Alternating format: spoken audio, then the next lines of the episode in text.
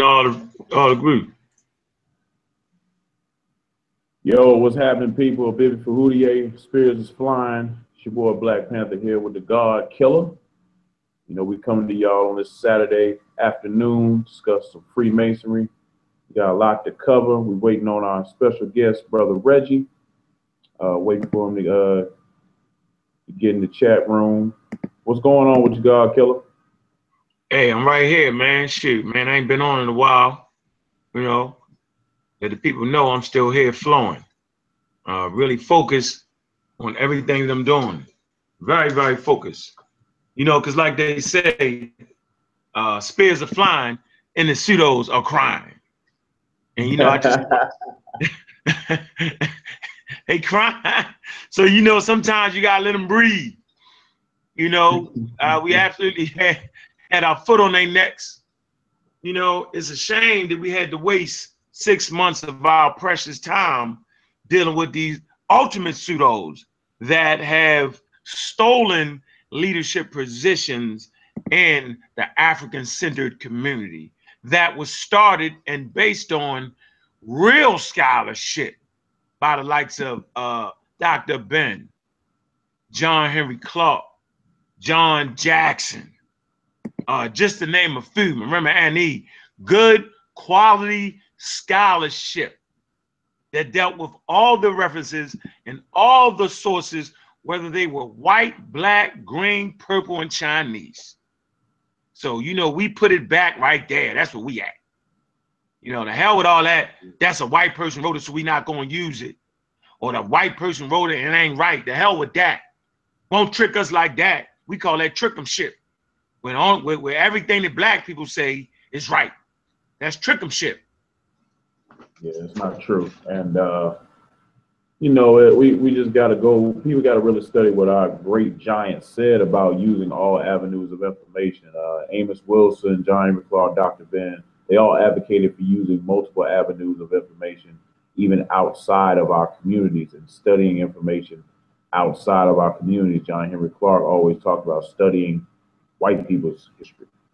You know, he always said that that was important. So we need to be doing the same thing. You know, nothing's changed in 2017. It's just that you know sometimes in our hate of our oppressor, we uh we're hesitant to open them doors, but we got to get out of that mindset. I always say, don't let them off the hook. You know, uh, if a white guy writes something about Africa, I want to read it, and if it's accurate, okay, I'll say it's accurate, and if it's not, I'm gonna nail his ass to the wall. Just what it is. So uh, before we get uh, going too far, I want to say happy Gambian Independence Day. You know, and, and this is a special Independence Day for Gambia because they got rid of their uh, dictator, Yahya Jammeh, and uh, President Adama Barrow is now in office.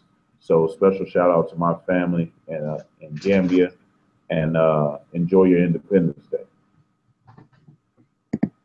Uh, we're still waiting on brother Reggie uh, to chime in.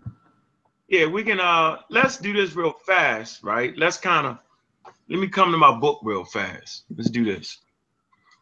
What All right. We, so what we what we're gonna have to do is we're gonna have to set up a chronology real quick. This is essential into today's conversation about Freemasonry and uh you know we got people like Elliot Blunt and the other guy, I can't even remember his damn name. Uh they're they're they're actually spitting on Freemasonry, right? Which makes absolutely no sense. No. Absolutely no sense. You know, it's re- it's just retarded, and it shows the level or lack of study and what they're doing. Now, I got a book, Who Needs the Past? Indigenous Values and Archaeology, edited by R. Layton. All right, now, hold that for a minute. Let me come to this. Let, let, let, let's get some dating going right here. Let me. All right, let me see. I'm gonna come to page 16. Wait, hold on. Let's make this bigger.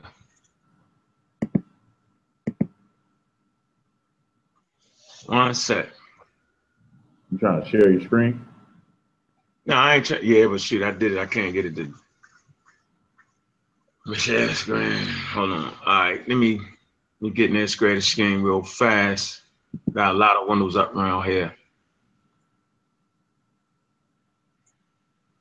Get these out of here. All right. All right, let me square this set of screen. How many people we got watching? One. We go watch, watch how we build this channel up. Two, two right now. Hey, Black African Power, man. Two to the greatest. Yeah, man. That's all good. Now uh, y'all gonna enjoy this. brother, Uh, that always supports his brother Tony Rice. I know he's been waiting for me to go in on this topic for a while. Peace to you, on, let me get ready. What's up? Where you at, Reg?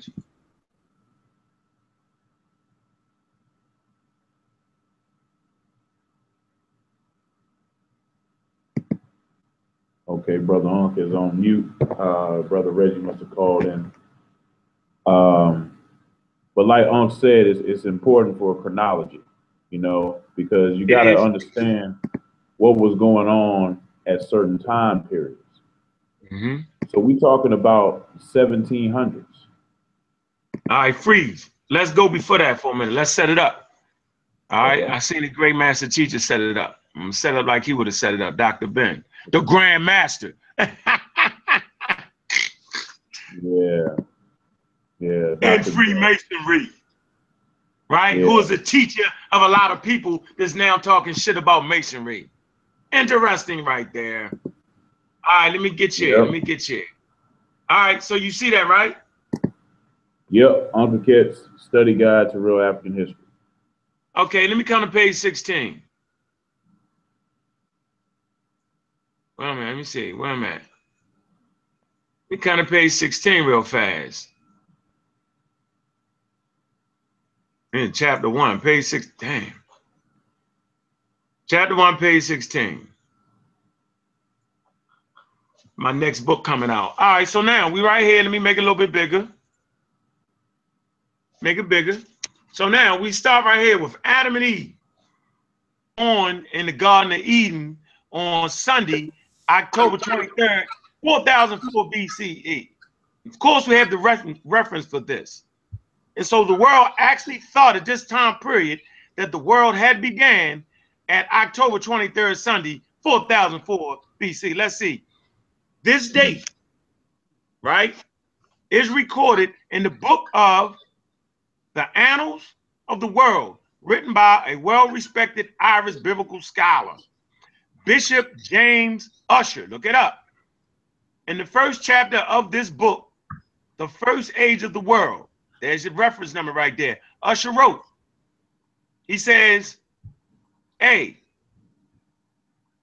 God created the heavens and the earth. Genesis 1 1. This beginning of time, according to our chronology, this is European biblical chronology now, happened at the start of the evening preceding the 23rd day of October in the year of the Julian calendar, 710. Now, watch this. Goes on to say, on the first day of Genesis, chapter 1, verse 1 through 5 of the world, on Sunday, October 23rd, God created the heavens, the highest heavens, and the annals. When he finished, as it were, the roof, the roof of this buildings, he started with the foundation of the wonderful fabric of the world. He fashioned the lowermost globe, consisting of the deep and of the earth. Therefore, all the choir of the angels sang together and magnified his name. Then you go into Job. Point I want to prove here, right, is that this guy Ussher, okay, is the reference for it right here. 11 and 12. He says, first of all, the earth is 4.543 billion years old. This date is determined from meteorite material. The universe is 13,000, I mean 13 billion 799 years old, determined from measuring microwave background radiation. Now, 12, Ussher, the first age of the world and the annals of the world, right? Some sources cite Ussher creation date as October 22nd, 4004. This is the date that the Europeans had. Now, Bible experts, right? Reference 14, Bible experts and others joined Bishop Ussher in claiming creation date of 4004 BCE and 4000 BCE, or they dreamed up other dates. See Donald Simanek, uh, Bishop Ussher's dates of the world, 4004 BCE, assessed November 20th, 2015. Okay, now, this is important because before the ushering in of science, right, these people actually believe that the world started in 4004 BC in October. Wow. This is what we're trying to tell you. we're wow. trying to show you what it was. It's not till scientists like Darwin and scientists like uh, Albert Churchward and them that started the fight for Africa. These are the people that you snub your nose up to. But I hate to say it, before they start to actually come in, they actually believe that the world started in the Middle East around 4004 BCE. So now that we got this chronology straight, that we understand that the world does not start then, okay, that first people, right, are already here at 4004 BCE, fit at about 194,000, okay, in Uganda, Omo River, where our great ancestor, Homo Idaltu. Hold on. Right? You can come to the chronology, right? The chronology of human evolution. All right? and I give you different fossil records that kind of prove and give you the references and sources that we're talking about. So all our material today will be sourced out absolutely positively. Need to do that, need to stay right on track. Black City Plan, what's going on, brother Reggie? I'm here. Can you hear me? We can hear you loud and clear, man. Hey, uh, peace, family. So I'm uh, listening. I'm catching up. Uh, what's good? What it is. We, we just getting started. Appreciate you coming on the panel today. All right. Um, Brother yeah, Reggie's going to be bringing some powerful information today, straight from the text of uh, the Egyptian papyrus that, that hasn't been uh, talked about in the community. So we had to add him to this panel because he has something that all black Freemasons are looking for. So we definitely gonna give him his time to to get that off. Um, uh, go ahead, brother. What were you saying? Uh shoot, you kind of I don't know. I overtalked. We I probably overtalked you and got knocked out of there. I forgot. kind of focusing on chronology, man. Chronology. Yeah, yeah, because because yeah, man. Because before we even get to brother Reggie, right? It's important to understand chronology. You feel me? It is so damn important, man. And if you don't have chronology, the pseudos can run crazy and run wild. I guess we can agree to that. Without chronology, they can do and say what they want to say. Right or wrong, brother Reggie? That's correct. Chronology says everything. It puts things in places. And so then the pseudos have to fit their pseudoness inside uh, the chronology or break it apart. So you uh, so then you have uh, scholars now, white scholars now having uh, uh, difficulty uh, trying to uh, change things uh, because, you know, chronology is very complicated when you have it, when you actually have it correct. So we have the, a lot of the Hebrew Christian pseudos trying to fit their paradigm inside, but the chronology stops them. So um, so chronology is important. Hmm. Absolutely. Yeah, chronology. Absolutely. Go ahead. You saying something, brother?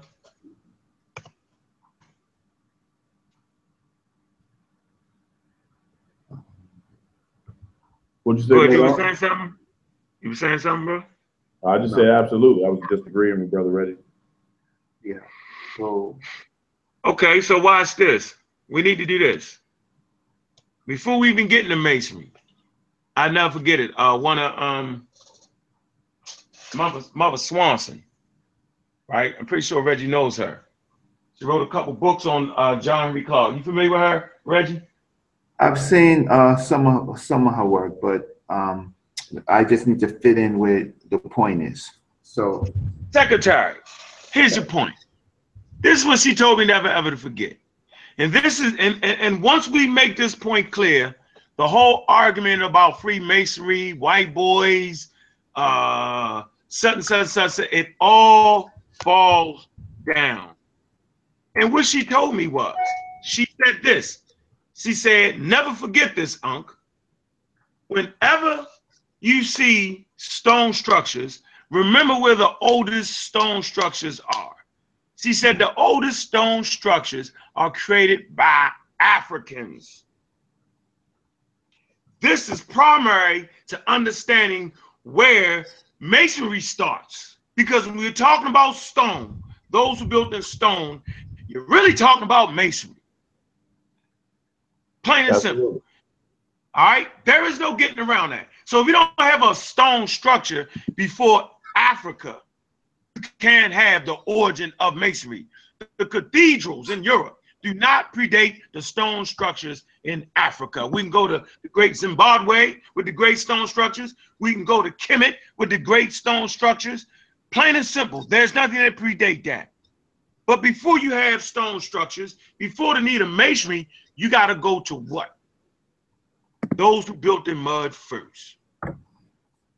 So I'm trying to find the oldest mud, oldest mud structures. Go to mud structures, right? Go to the oldest mud structures. You'll find that in Nubia. Wanted to find a picture of it. Oh man, let me see. One second here. Trying to find some mud structures. Mud structures. All right. Um.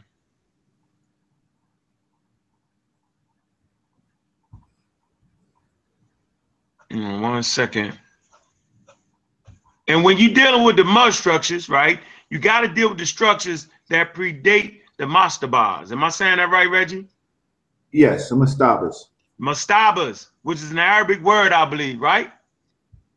Uh, um, I don't know the etymology of the word, but we know what they uh, what they mean. So Yeah, we know what you're talking about. Right there in Cairo. So okay. So all right, and so your first mud structure, the oldest mud structure. Let me see, oldest mud structure, right? You'll absolutely find in Nubia. Okay, you'll find these forts built out, these big walls built in mud. I can't try. Hold on. And then you'll find these mastabas. And out of these mastabas where you're burying people, they start to make them in stone. And then that would take us to who? Imhotep. Am I correct in that? Um, uh, yeah, well, okay, so um, from from from from the mastabas to to you said Imhotep. Yeah, he's Uh, talking so. He, was, part of Zoser. So Imhotep Zoser. is part of uh, Neterket and Zoser. So then, yeah, so then you're um, you're in another period where they begin to uh, construct uh, use more science in their uh, uh, in their in their workings. So, uh, but you you you have combinations of stone and you have uh, mud brick uh, architecture. Mhm. Okay, so you're right. So now we should be in what the third dynasty, right? So we got structures of mud, okay, that predate structures in stone. So now we got to go to what? Old Kingdom Third Dynasty. Am I correct? Yes, Neterket, Ne- uh, Neterket Zoser. So then you have uh, a new architecture uh, um, taking place. New architecture taking place, and they start to stack them. When they stack them, they come up with the what? Step pyramid, right? Uh, yes, so they uh, so they just changed the uh, desi- designs. Uh, to, uh, they have better technology, so that they're they're coming up with uh, you know with um, these type of pyramids, step pyramids that that have a stronger structure. Um, right. Before they was building uh, in the in the earlier periods, they was actually building uh, uh, underground. So they would build uh, the how can I say the the first dynasty. Uh, uh, they would build underground, so they would start digging underground. So they built these whole uh, temple complexes underground.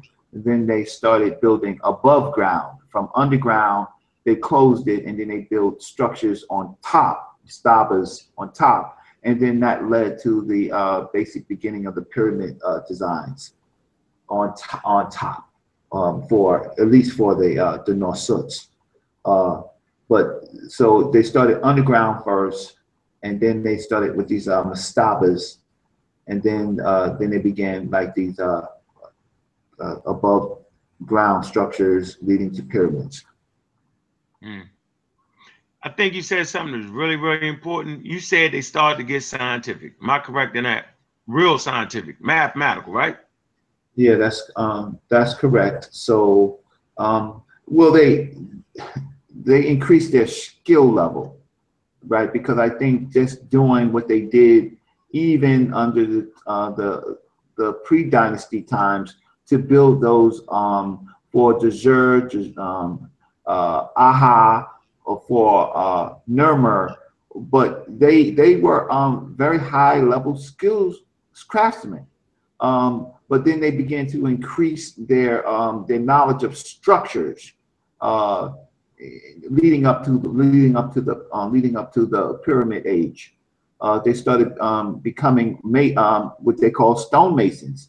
They they stopped digging, right, creating these structures with mud bricks, and then they began using more structured, stronger uh, elements, um, working with brick. So then you have this whole thing coming out where these people become what they call the first masons. They begin working with uh, uh, from mud brick to actual um, brick. They um, identified what they need to do to make perfect stones, and so that leads into uh, that will ultimately lead into the pyramid age. But then you have the mastabas, and then you have this. Uh, so you have lots of kind of like intermediate periods of science. And that's third dynastic period, right, uh, brother Reggie? Yeah, the yeah the the third dynasty about uh Nasut Sanakht, Shosher Nechaket, Sekhemkhet, uh Hunai.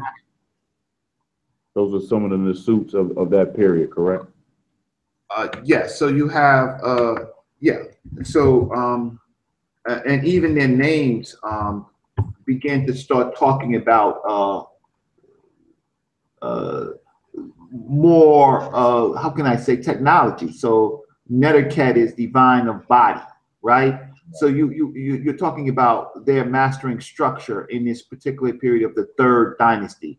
Uh, they began to um, understand new technologies. Absolutely. All right. So so huh. So let's so we're gonna start with Imhotep then first Masons. Am I correct in that? Well, I would say um, you um, he was in fact a um, he was a scientist, but he's a scientist under the Norsut Bidi uh, Neterket. Yeah, he's divine of body. So mm-hmm. Neterket means divine of body, right? So that right there, his whole name is uh, about structure.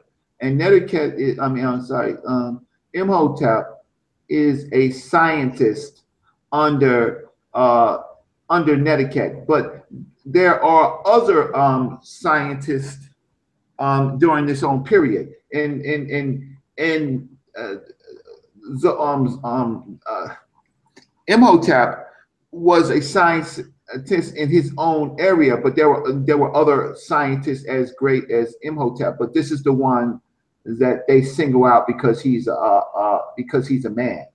Uh, but there are other uh, scientists. I, I, in a few minutes, I'll be able to source the name of an actual female uh, scientist. But they begin to give titles. I think the point that you're saying is that um, the society is becomes more like building something, building facilities where people are giving uh, they're giving jobs, their jobs, and they and they and they master their jobs, and then they have apprentices, and uh, and so you have this whole structure of um, titling. People are getting titles, right? And these and, and these titles are almost lifelong, and you master them. So it goes into a period where um, it goes into a period where people look at who study these uh, concepts like masonry into uh, jobs, apprentices, right? right? It goes into this whole period of we're not just going to do it uh, nilly willy. Uh, it's going to be connected as if you were building a house, a pair, mm-hmm. right? A pair A, a great house, uh, a pyramid. So it is going to be that exact. So uh, people they so they begin to build schools around uh, knowledge. Mm-hmm. Ah, yeah, that's what. So, brother Reggie, uh, just to ask you some questions, we got we got our brothers in Nile Valley in Kemet working in the quarries, uh, making the stones to, to fit in certain positions to erect these uh, magnificent structures using science, using accuracy to make uh, these magnificent feats of achievement. Is that correct? Yes. So you have them working with uh, stones, and more importantly, you have them also working with jewels. So these mm-hmm. concepts come into place. They're not only working with facility, they're working with chemistry, um, compass, the, the, the, the um, watching materials as they combine together. They're working with adhesives and glues, right? Mm. And they're working with uh, jewels, right?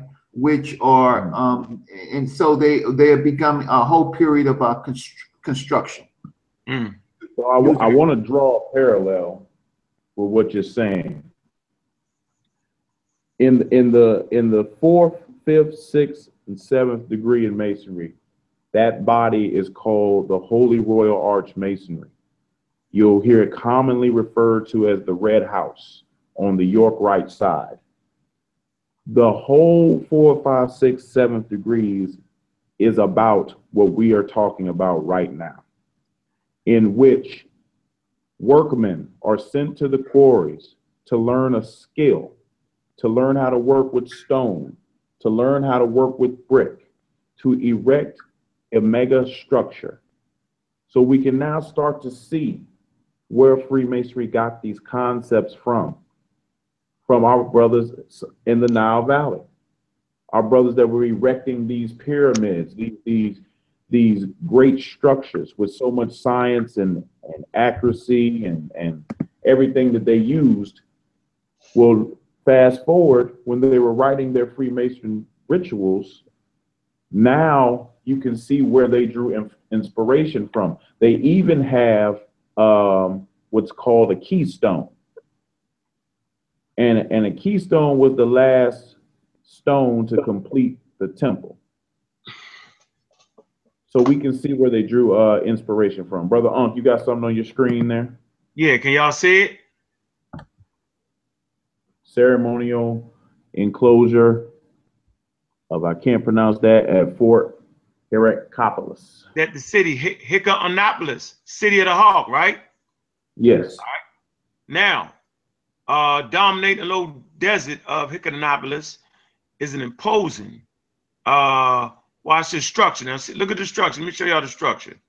Y'all see the structure? Is that it up there? That's it. Yeah, this uh 2,600 years ago. I mean, my fault.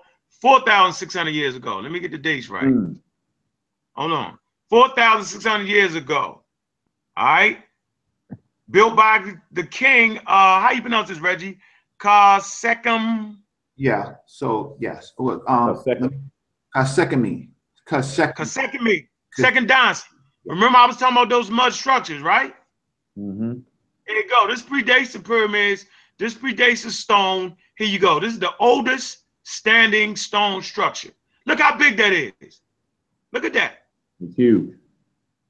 Huge.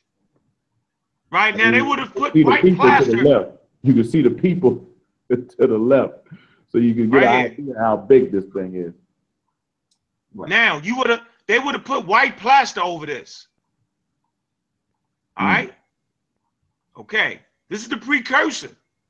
This is the precursor to those stone structures.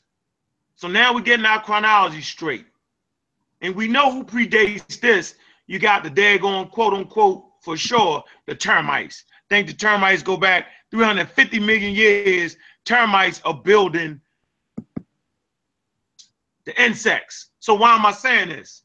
For scientific investigation, which is basically the watch of nature, those who study nature, those who study natural phenomenon to fix the problems of the world.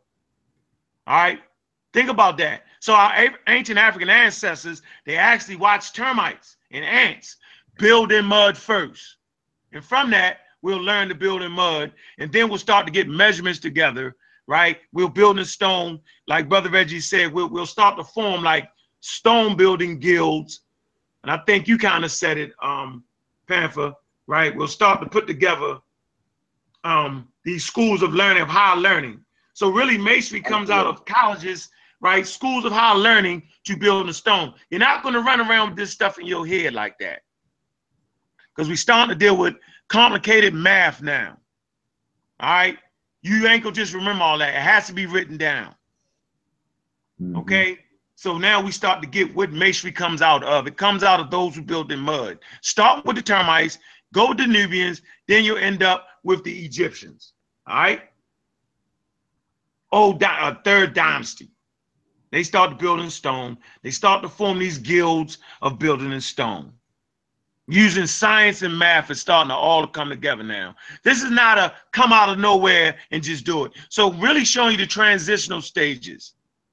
So anybody that wants to challenge this, you got to use transitional. Go ahead, brother. I want to. I want to add. Um, the problem is with uh, chronology and European premises is that they start with Egypt, they don't start with Nubia. Right. They want to make Egypt separate from Nubia. But this system came from down the uh, uh, from the Nile started up uh, in the high mountains and it's and then it went down. So culture started uh, from high going down low into the uh, into the delta.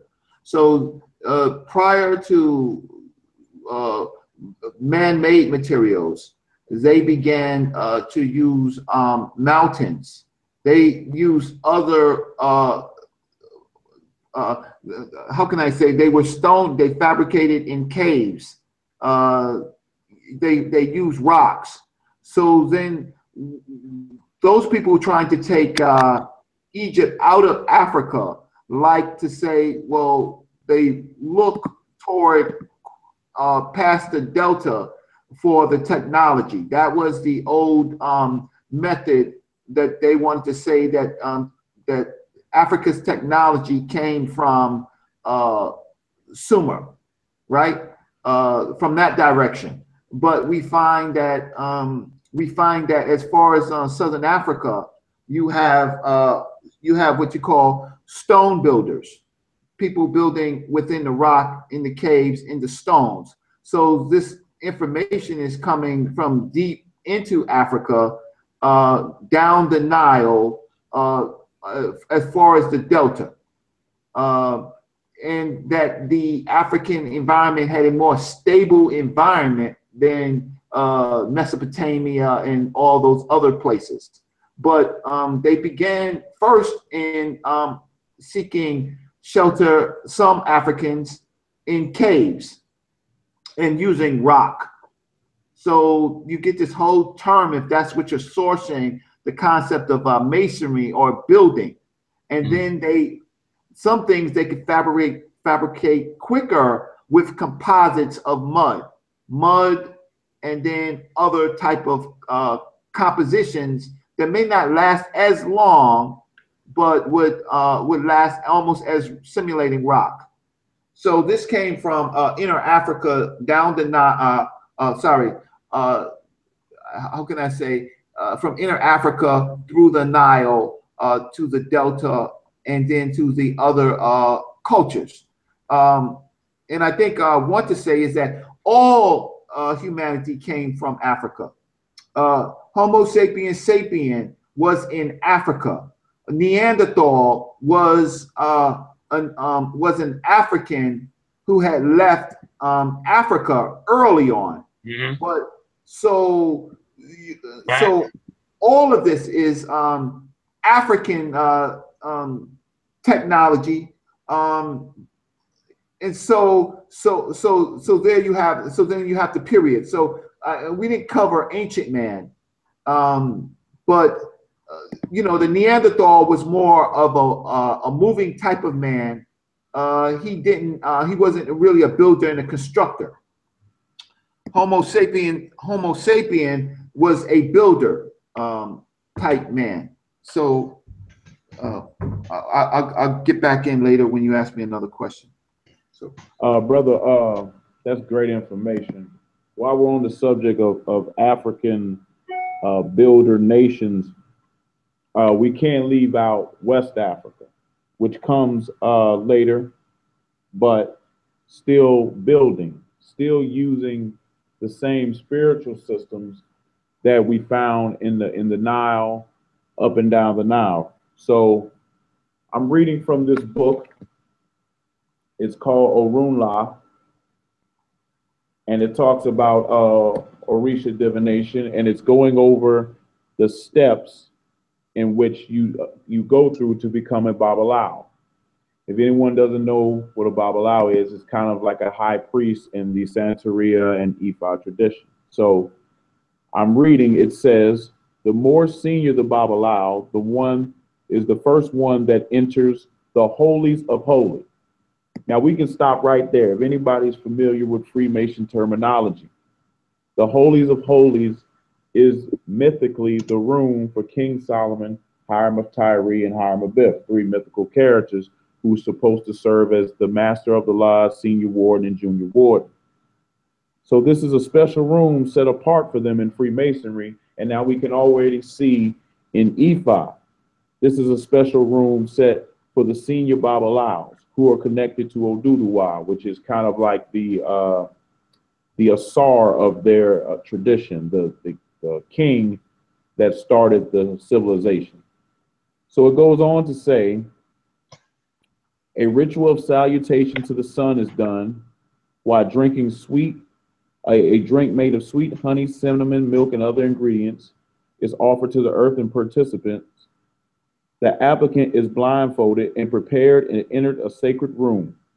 The blindfolder and aspirant must be at balance, a basket full of goodies on his head. So we can stop right here. He says that he's blindfolded and take and prepared in a sacred room. That is what happens before every Freemason degree is conferred. You're taken in the back, you're blindfolded, and you're prepared.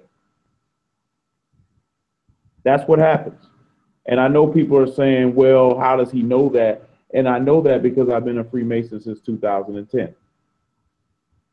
So I can tell you before every degree, you get prepared in the back, just like in this West African spiritual system I'm, I'm reading right here. It goes on to say that he's led into a room, blindfolded still. Others taunt him, some trip him, putting obstacles in his way as he makes his way in front of the crowd. Again, I've been through this. They try to discourage you. They call you things like weak, say you're not going to make it, stuff like that. But you have to stand firm. And that is exactly what this book is talking about. So you have to ask yourself, where are they getting this inspiration from? If we can go back into our African systems in the Nile and in the west part of Africa, and even other parts of Africa as well, you find the same things. They didn't make it up. They're drawing inspiration from many places in Africa.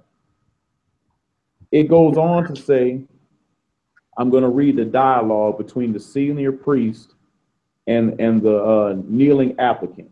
He says, Why are you here? I am here seeking Ifa. He said, What is your name? And he states his name. He said, What do you seek? I seek Ifa. This is the type of dialogue that you will find in all Freemason ritual books, where it's similar to where they say, What do you seek? And the applicant is supposed to say, I seek light. Why are you here? Where are you traveling? I'm here to seek seek light. I'm traveling uh, east, headed from the west. This is the same terminology. But where did they get it from if it's in African ritual books that have been practicing this for thousands of years? It goes on to talk about a male goat. If anybody knows about Freemasonry, you know about the goat riding uh, analogy. The craft is the goat. You feed the goat, so it's a ceremonial type thing. Well, in this tradition, they are they they do things with goats like sacrifice goats.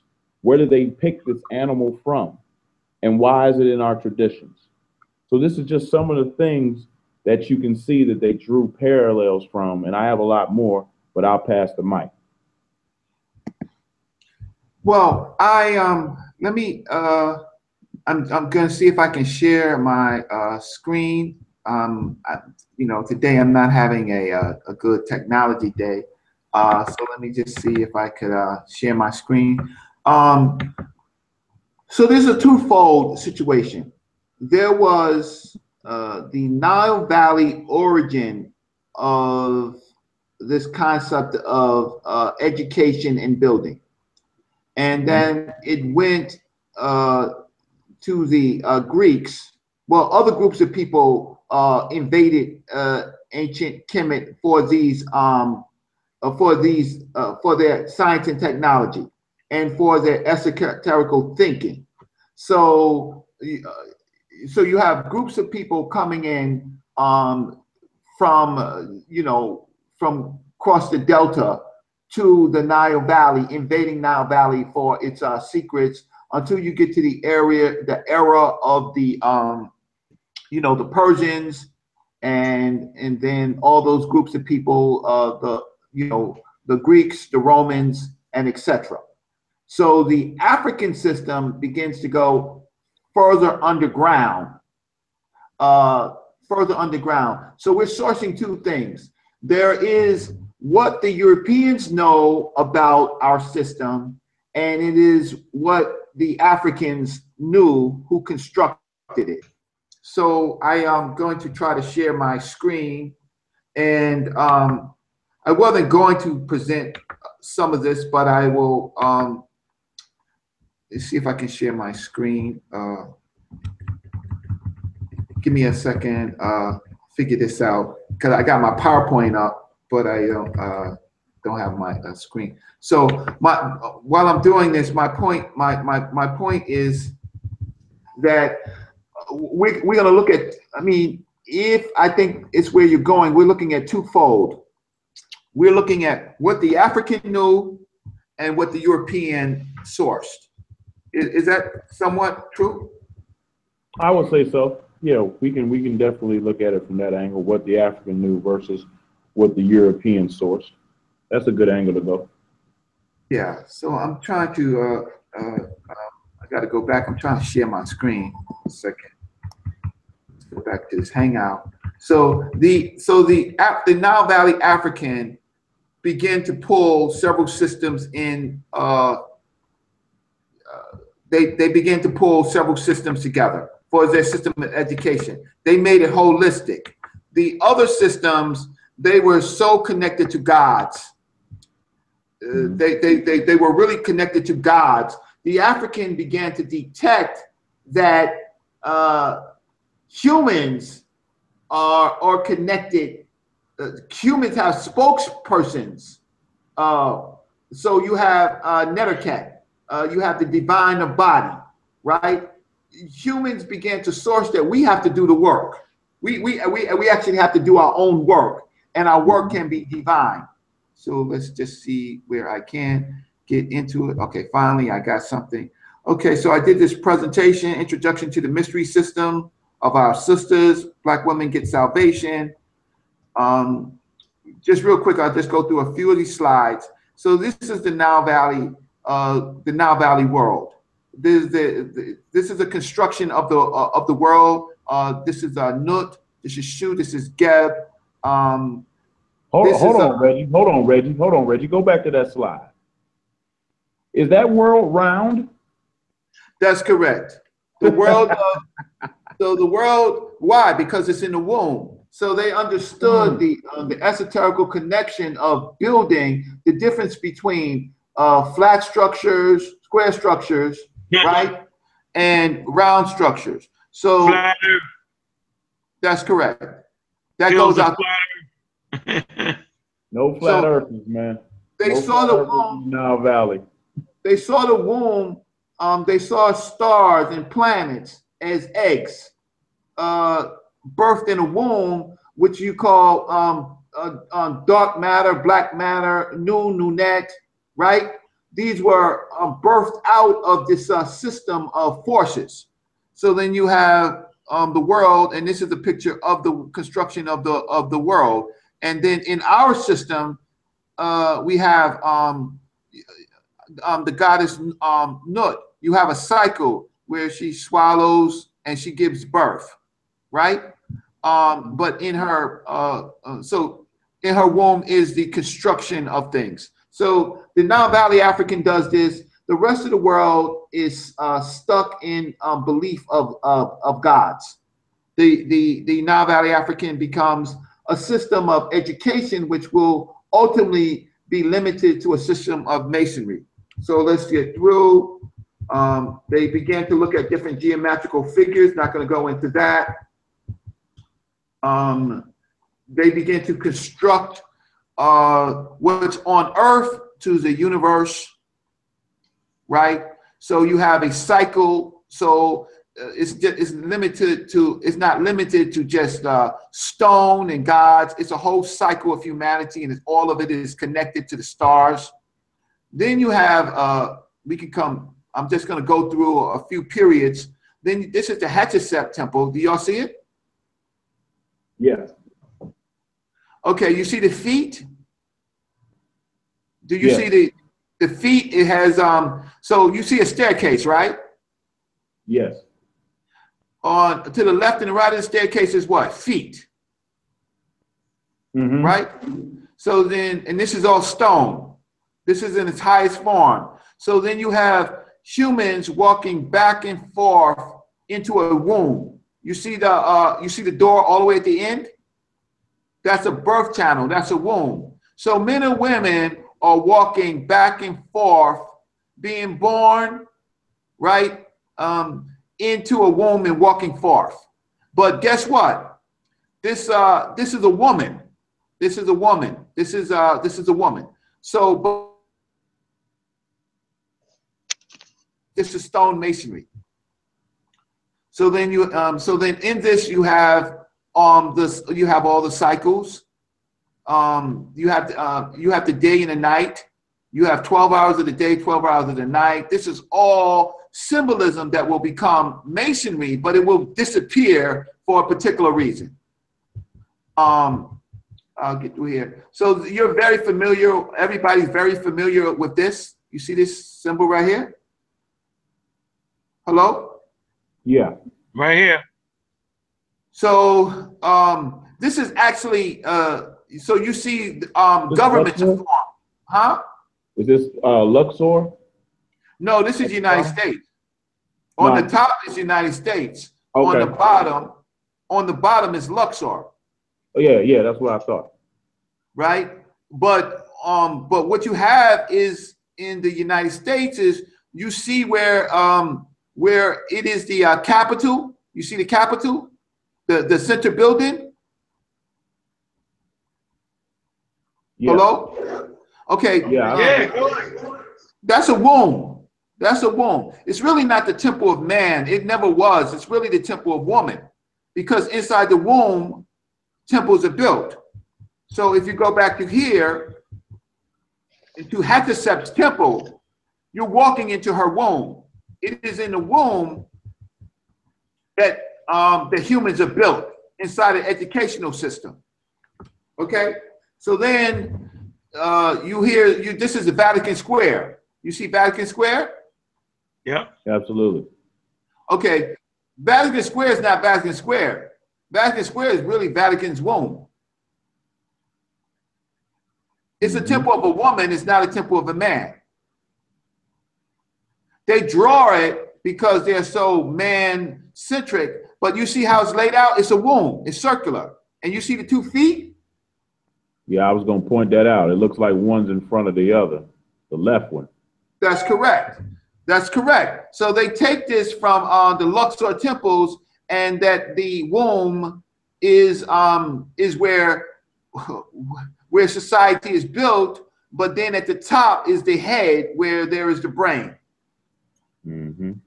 And that left foot sticking out is so significant, not only in Nile Valley culture, but in Freemasonry, because your first step you ever take in the lodge is with your left. And no matter what degree you start on, they're going to walk you through that process by taking that first step with your left. So Yeah. So so here we see the origin of this, and this is based on the temple of Luxor. You see on all the way on the right, all the way on the right is actually the temple of Luxor. So Vatican Square is built off of Nile Valley concepts. So this whole temple structure on the right is basically uh, Luxor, right? Mhm. So in the womb, humans are built, and then when they're built, they go through the uh, vagina because it's a female. They go to the vagina to the rest of the world. You, you, you, you see how it's closed off? They they Right. enter the rest of the world through the vagina. You see that? Yep. Mhm. You see the womb. They're born in the womb, and they leave the womb and they go to the larger society from the womb. So who did this first? Nile Valley. Nile Valley. So this is, you see these legs right here? These are the legs of a woman, and this is the staircase to her womb. So then, so then you come and then you, uh, it's not the temple of man, it never was, it's the temple of the female. And the United States government, you see Capitol Hill? It's a uh, swollen belly. It's a it's a belly pregnant with knowledge. Mm. Do y'all do y'all see that? Yes. Yep. So, um, but but people try to cover it up so they make it look like a man, but it's really the temple of woman. And so, uh, Capitol Hill is pregnant, right? That is the that is uh, where humans are being born in, or knowledge is being born. So then you have it in India. You have the same thing. You have a a fluid leading into uh, the Taj Mahal, right into a swollen belly. You see the top of the the top of the um uh the, the the temple, the Indian temple, hmm because that represents pregnancy. And this is the um the seminal fluid and the vaginal fluid leading to that. And in Mm. Egypt, of course, you have when you look at um the women uh mystery systems, which very few people talk about, but um I uh, study. You see that the uh that they are always pregnant. And so when they're pregnant, this is the representation of the pregnancy. And inside the temple, this is one of the famous temples, Temple of Abu Simbel in Kemet. Uh, have you been there? Have Yes. anybody been there? Huh? Yes. Yes. Yes. Okay, so you've been in Temple of Abu Simbel. So um, this is the womb. And inside the womb, these are the eggs. These are the eggs, the humans being made. And it goes into the canal. So this is where men are being made. Inside the low, lower chamber, I mean the inner chamber is the brain. And it's where the uh, it's the brain. Um, uh, you know, where there's sight, where there's there's mental functioning going on. But prior to this, this area right here is the womb. It This makes area right sense uh, if you look directly straight into the picture, it's the holies of holies in the back with the four deities, and I believe it's Amen, Raharakte, Ptah, and there's one more back there, and the king and the king. and the king. And So, the king. so it's you know it, it it all it's all coming together image wise what you're saying because they're at the they're at the uh the summit so to speak of Yeah, the uh, holies the holies, the desire, the desire, the holies the holies. That's inside that inner chamber is the holies the holies, and this is the chamber to make men. And so and it's during important to note that this is how Masonic lodges are built because those deities are in what they would call in the lodge the East, where the distinguished members, along with the master of the lodge, sit. So this is exactly how Masonic lodges are built today, based off the Nile uh, Valley African science. and it disappeared. The knowledge, um, at some point, there was a cutoff point, and maybe we'll talk about that later. But on top of this, you have the sky. This is a womb. This right here is a womb, a pregnant womb where men are made. So if we go back to here, you see uh, the reason why this whole depiction is at the womb is because this is where men are made. And then if you go back to the temples, the temples represent the womb where men are made. Then over here in Vatican, this represents where the where Vatican um supposedly Vatican Square, but it's really Vatican womb to lie. And you see the womb and you see the two feet, you see the feet, and you go through the uh the, the passage of the womb into the belly. This is where men are made, right? and and then in Capitol Hill, this is where uh, men are made. They come together inside the um, the middle to make law, right? So, uh, you know, uh, I mean, I could talk. Um, I could talk all day um, on Yeah, this, but you I something. just, All right, hold on, Reggie. Can y'all see my screen? I'm going Hold to on, let me put it on. talk- You. Let me put it on you. huh? Hold on. Washington D.C. Right. hmm Hold on, it's loading. So right here, you got a picture of who? Y'all see that? Hold on, hold on. It's it's loading up. I'm trying to get it to where it's.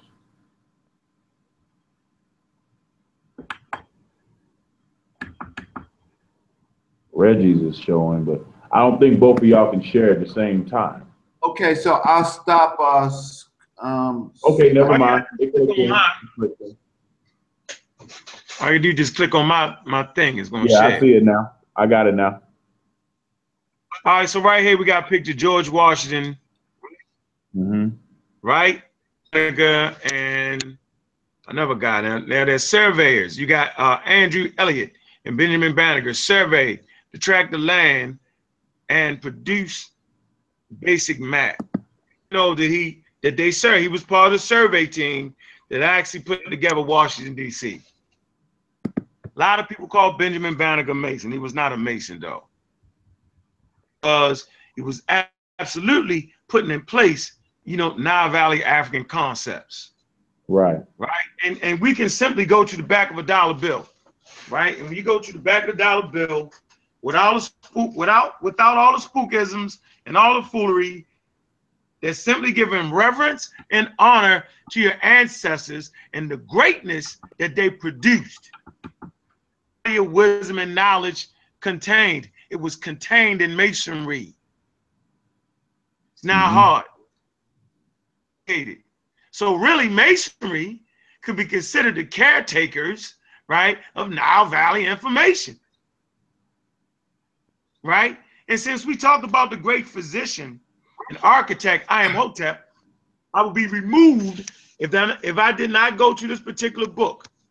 Watch this. It's called Women in Leadership. Contextual Dynamics in hard copy.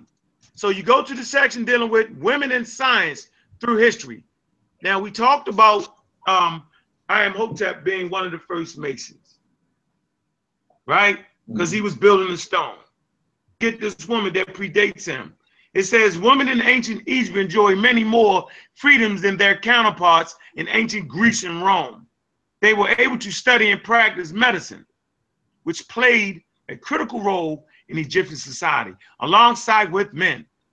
The reference for that is Leon 1995.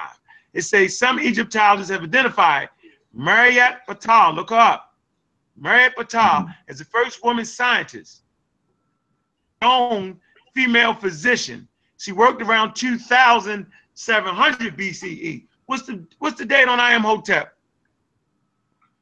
Uh, Reggie? uh, um, Imho, um, Imhotep is in the, uh, she is, she's either early or contemporary with Imhotep. She is, um, What's his date? Uh, I would have to source a date, um, but I'm saying that they are, They're in the same uh, dynasty. Period. Merit Ptah would, may have been a, um, the master of Imhotep. She is, um, slightly, uh, earlier. Yeah. Um, Mhm. because they didn't have that male and female dis, uh, distinction that we do. So Merit Ptah would have most likely been a uh, a higher order than Imhotep. Than Imhotep. Now, I would say that Reggie. I would say that Reggie is correct because the second dynastic period is roughly 2890 to 2685, 2686. So if she's 2700 BC, she was around during the second dynastic period as well when Imhotep comes around in the third dynastic period under King Djoser. So yeah, she would be slightly ahead.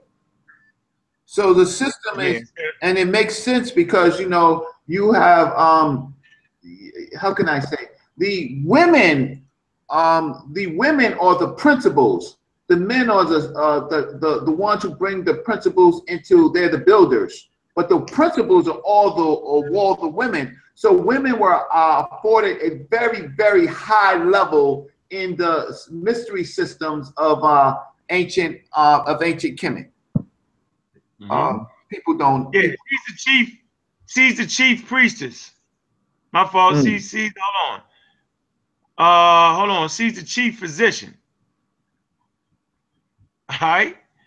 You talking about back in 2000, uh, 2700 BCE. And so everybody always talks about Imhotep. Dr. Ben talks about that. Imhotep had brothers and sisters that were also uh, physicians and all that to predate that. So I just wanted to make sure that we never forget about the sisterhood and exactly what they brought the world. Okay, so we always talk about um, Imhotep and all that, but we can't forget about the sisterhood and what they did. You remember, right? You know, I think it's called obstetrics. well I'm pronouncing that right. Well It had something to do with uh, surgery, childbirth. That's right. So she was a specialist in. Let me. Am I saying this right? Obstetrics. Obstetrics. Obst- obstetrics. Obstetrics, right. Okay, it's a branch of medicine and surgery concerned with childbirth and the care of women giving birth. That's a big time. All right, shift right now, now it starts to make sense.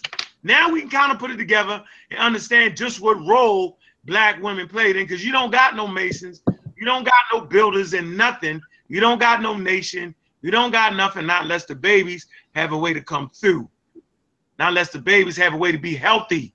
You have no workforce, you have none of these things. So she's so these women are the first medicine women, first doctors, Can you child care. can you see my slide? Can you um Hold on, let me put it on you, ready? Yeah.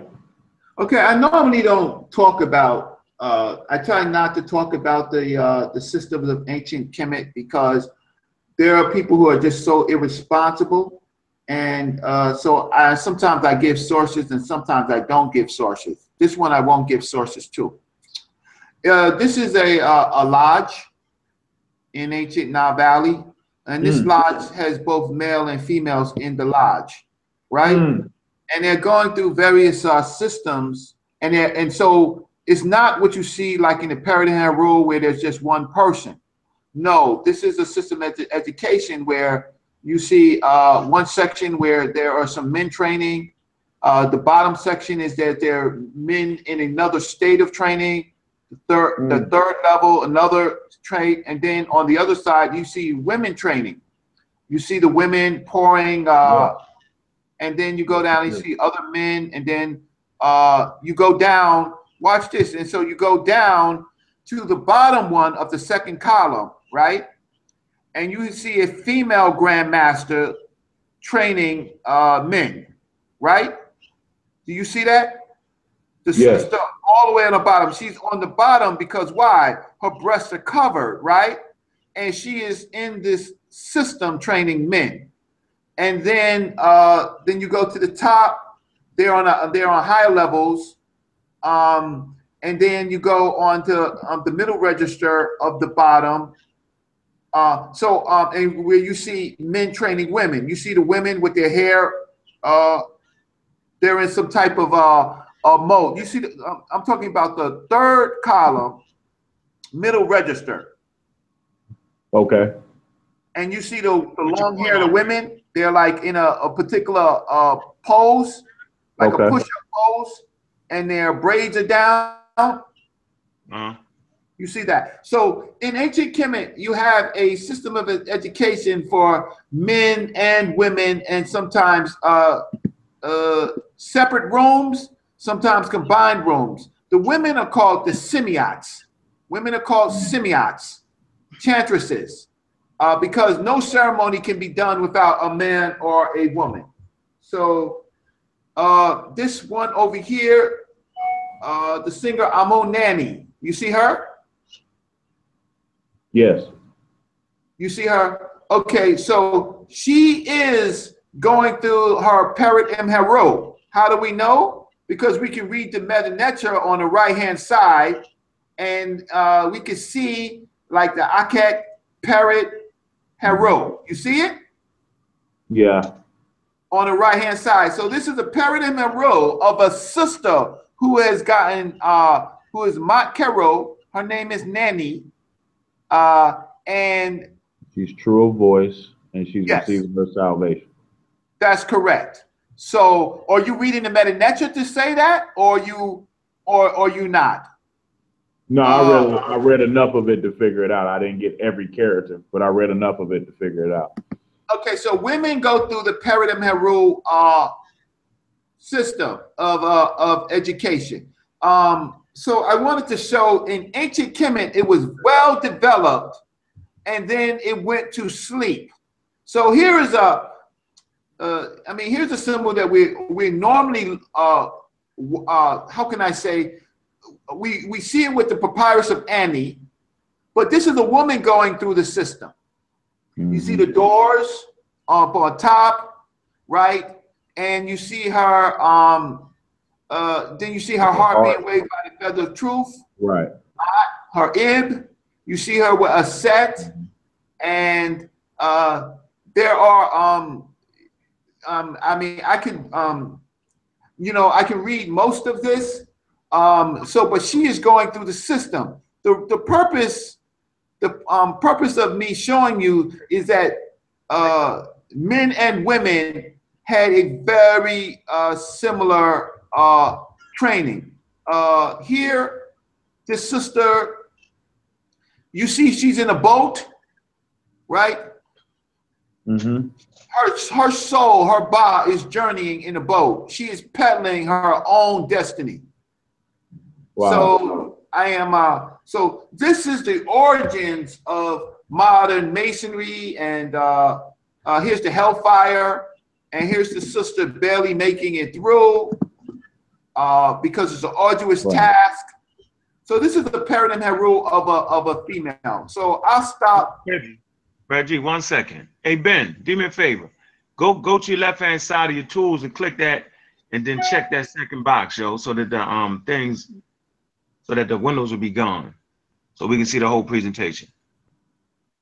Okay, you said do what now? Go to go to the tools and click Yeah. which one?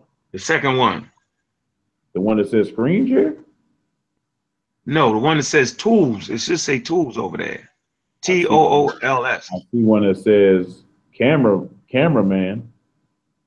Cameraman. Yeah, it says cameraman. What's on that one? Click that. What does that say? Cameraman. Oh crap. Click that. What does it say? Mm, broadcast settings. Oh yeah, hide their audio. Yeah. Hide broadcast large video that I see my audience and hide other feeds. Is it the first one? I, it's the second. Second one. Second. Okay. Should be three, right?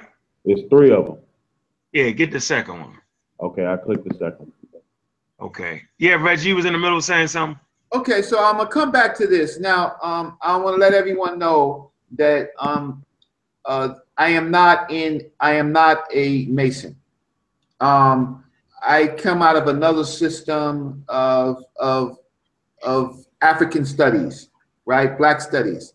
Um, Mhm. My all my teachers uh, had either they were in a lodge or connected to a lodge. Um, I never joined uh, a lodge, but I was an experiment. Me and my brothers, we were an experiment. They did not put us in a lodge because they freed us up to be able to talk, to see if in another time period uh, we can talk without the confines of being uh, silent. So I could talk about things because I have not take I have not taken an oath of secrets that I cannot talk about. So in this symbol, can you see my system right here? Can you see my presentation? Yeah, I can see it. It's still on that. All right, so this is a hall. So you and you have to understand that Dr. Joseph ben-Jochannan uh, was a They ain't switch yet. Dr. Joseph ben-Jochannan was a teacher of mine, and Dr. Joseph ben-Jochannan taught my teachers. So my teachers are William Randolph X, Dr. Jeffries, Professor Small, and some others uh, that I won't uh, talk about. And so, uh, just not to compromise them. But here you see uh, Osir, Osir, Osir is uh, sitting on a perfect square, whatever Mhm. the perfect square is, right? He is sitting on a perfect square. Um, you see, um, in this particular hall, this is a hall, and then lots of things are uh, going on in this in this hall. Um, you, um, you see the image of the sister paddling her own canoe. She is paddling her own canoe, um, meaning that she um, is every human being. Normally, we see men doing. it. We normally we see Ani doing it, right? Uh, you are in control of your own destiny, but you have to you have to move through it. So this uh, this is uh, this is has a lot of uh, what you call Masonic imagery in it, right? Um, but it, it sits way before Masonry. It's the origin of Masonry. Here is the sister uh, passing through hellfire. You see the squares. The sister is uh, moving through uh, another stage, another degree. All of these are degrees. All of these are degrees. This is the um, this is the first degree of the afterlife, where the sister meets uh, Usir, uh, Mhm. and they begin to um, have a conversation. Um, and we can read some of that uh, uh, that conversation and um, uh, um, and and that you see that's not a leg of lamb. You see that um, that's not a leg of an animal. It looks like it. You see it? What is it? Oh, that's the Big Dipper. That's the big. That's the Big Dipper. That that leg, that choice piece of lamb, the re, or the choice piece of an animal was uh is a is a star system. See if I can see it in another uh slide that I have. Uh, Question. So why, Reggie? Question. So why you say that? What, what's giving you the clue of that? Clue to that? Where you get that from? That's, that's a star system. Uh, Yeah, we get that. in the text they talk about it. I just need to find. Um, um, um, I, I, I have it in some other material because I, I didn't think I was going to show it here, but I'll go and I'll and I'll source it and I'll bring it up. But let me just go through these slides real quick. Um, and see if You make an Yeah. excellent point, Reggie. You make an excellent point about now we're getting into the differences between modern Freemasonry and, and what Africans had. You just showed uh, Africans going to training with our female counterparts, with our with our mothers and daughters and, and sisters. Today, that that's not allowed in, in Masonic lodges across the country. So now we can start to see what the differences are. Even in uh, West Africa, when the making of Babalawos, the woman plays a very important part. In the in the in the end of him becoming a Babalawo, he has to take an oath to his wife. Without that oath to his wife, he cannot become a Babalawo. And she's a part of the ceremony. So we can see that the African concept of these of these science uh, wisdom center institutions is not misogynistic like what they became later in the Masonic lodges. So that's a great point that you made there. Well, uh, If you, if Reggie. you look at, if you look at this, um, picture, can you see this picture right here? yes. So this picture here is, um, the faces are knocked out because they were gold. So that's why the faces are knocked out of this sister, right? So this is a sister, um, she is, um, she's a Simeon, a chief priestess. Uh, her name is Nani. So she has, uh, so you see her breast out and you see her breast are like a star system. In the middle is the Khepera, the coming forth. Uh, but in her womb, you see she's pregnant, and her in her womb is the mysteries. So now Valley had a, a, a, a- a different point of view that inside the womb, you see there she's pregnant again. Inside the womb, uh, there's a fallopian tubes. It's all laid out, um, or or where men men and women are born. So when you have the uh, the, these chambers, this chamber, and you have the holies of holies. The holies of holies is the brain, but inside this chamber, this chamber is a womb. This is this chamber right here. So this chamber right here is where men are born, and you see them as eggs. Uh, this is a picture of a in, inside a um, inside a uh, womb. Uh, there could be several eggs uh, in different, uh, and so uh, one will come forth, uh, but this is happening inside the womb. So masonry, and here is what's happening inside that temple, which I already showed you, and um, and these are some of the uh, the uh, the things that happen uh, conceptually inside that. So I saw some other pictures. I didn't want to disturb where you are going, but I wanted to show.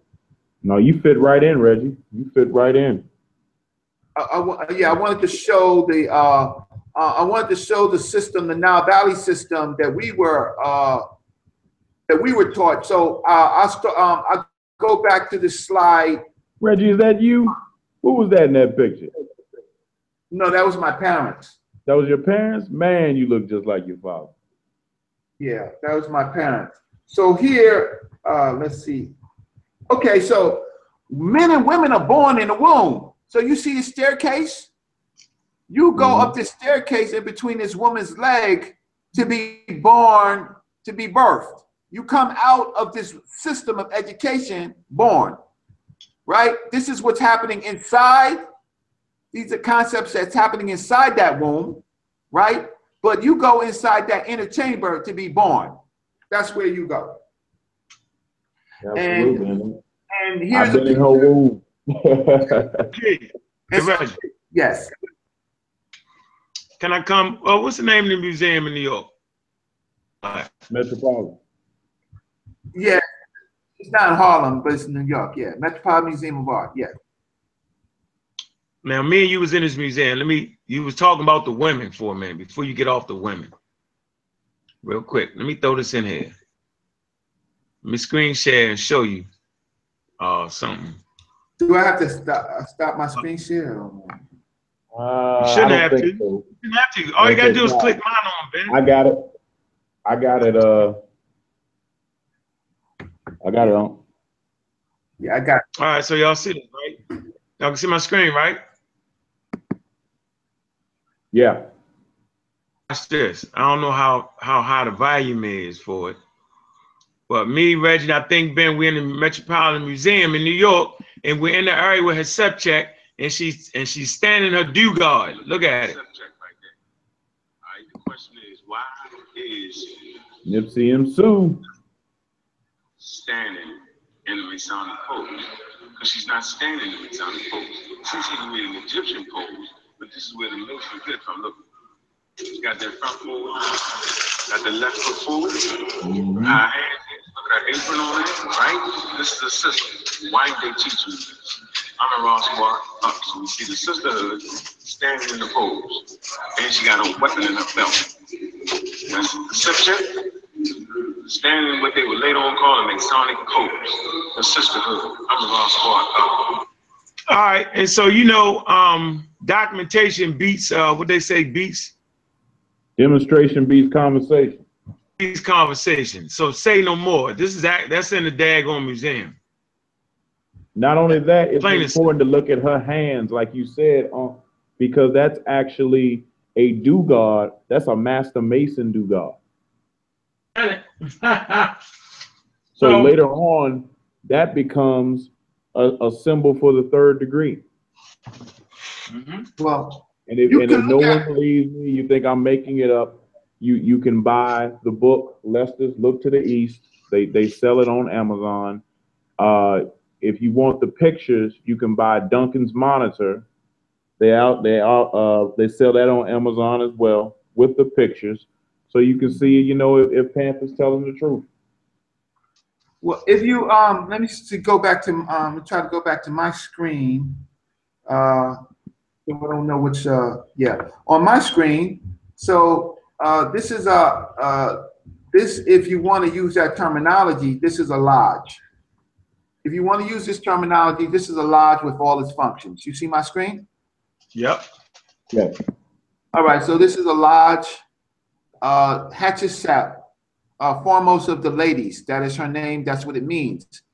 Hatshepsut is a, is a uh, had her apron on. She's a, a grand, uh, she's a uh, she's a grand, uh, she's a she's a saber. She's a um a Keriab. She's a master Keri Habet. She's a master of the lodge.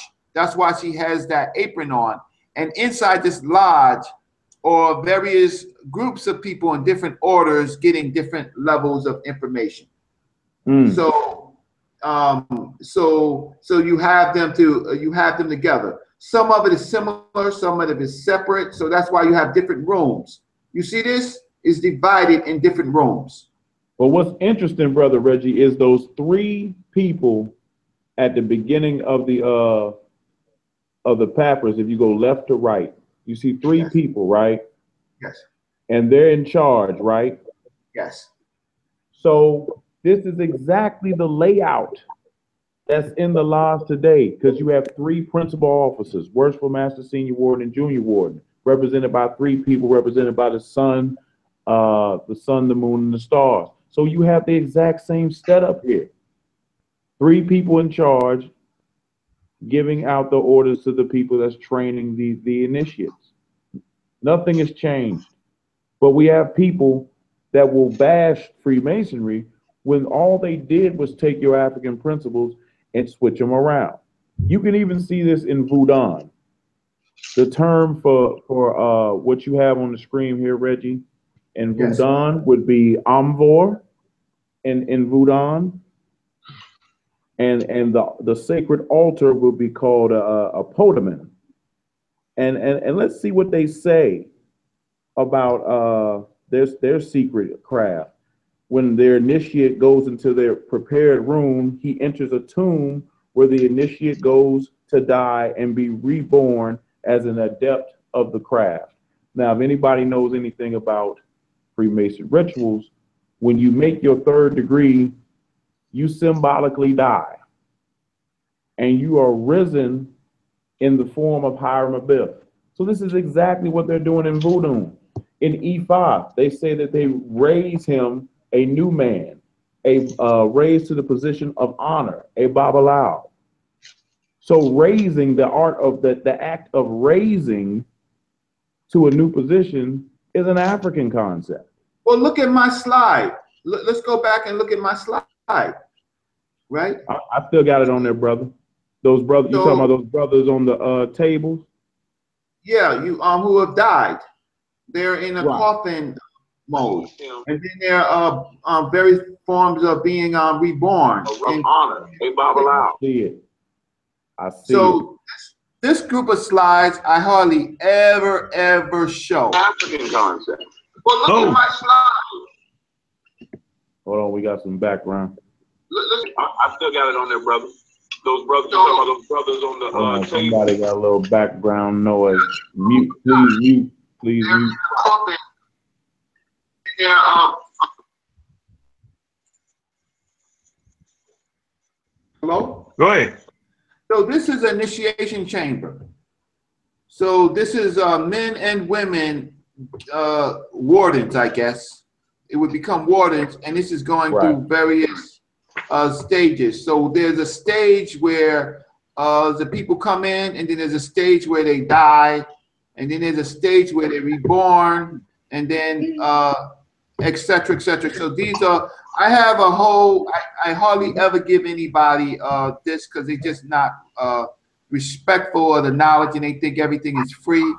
But uh, this, I have a whole a diagram, and maybe I saw some other pictures where you see uh, you you see the different chambers of education in Nile Valley culture. That's a big time source, Reggie. That's uh, dua for that. That's that's big time. If I find another picture when I turn off my screen, I'll put it back on so that I don't we don't get lost in. Here's a womb. I, I do want to tell you this. This picture right here is where men and women are made at. This is a womb. This is a womb. How do I know it's a womb? This right here, the Taj Mahal. This is a womb. You see this right here, Vatican Square. It's not Vatican Square, it's the Vatican womb. This is where men and women are made inside here. Here's Capitol Hill. Um, the uh, Capitol Hill is pregnant. It's a womb where men and women are made. You know Here is the Nile Valley. Huh? It's important to note that that picture, that the first one you uh, showed at Abu Simbel, that there's a temple to the right of that in which uh, Ursamat Rasa Tepenra Ramesu Mary Amen, known as Ramesu II, made for, for his favorite queen. Yes. that is just as elaborate and just as big as this one. The only difference is the male deities are replaced with female deities. And all of Yes. the art on the wall is of female deities, but it's the same setting. So it's a womb in that one too. That's correct. And so all of these are wombs where men and women are made. Um, I and here in this uh, caress, um, uh, uh, it is pregnant. It is uh, it is pregnant with knowledge, right? Pregnant. So here is all. Here is a fallopian, um, the waters, the liquid waters uh, that go in and out of uh, a human body, uh, right? Where men and women are born. Here, uh, Vatican Square, men and women are born inside uh, Vatican Square. It's pregnant. I don't know why they call it Vatican Square because they lied to you because it's actually uh, it's actually female, right? And then uh, in the middle of it, in the middle of it, that circle, there's an obelisk, right?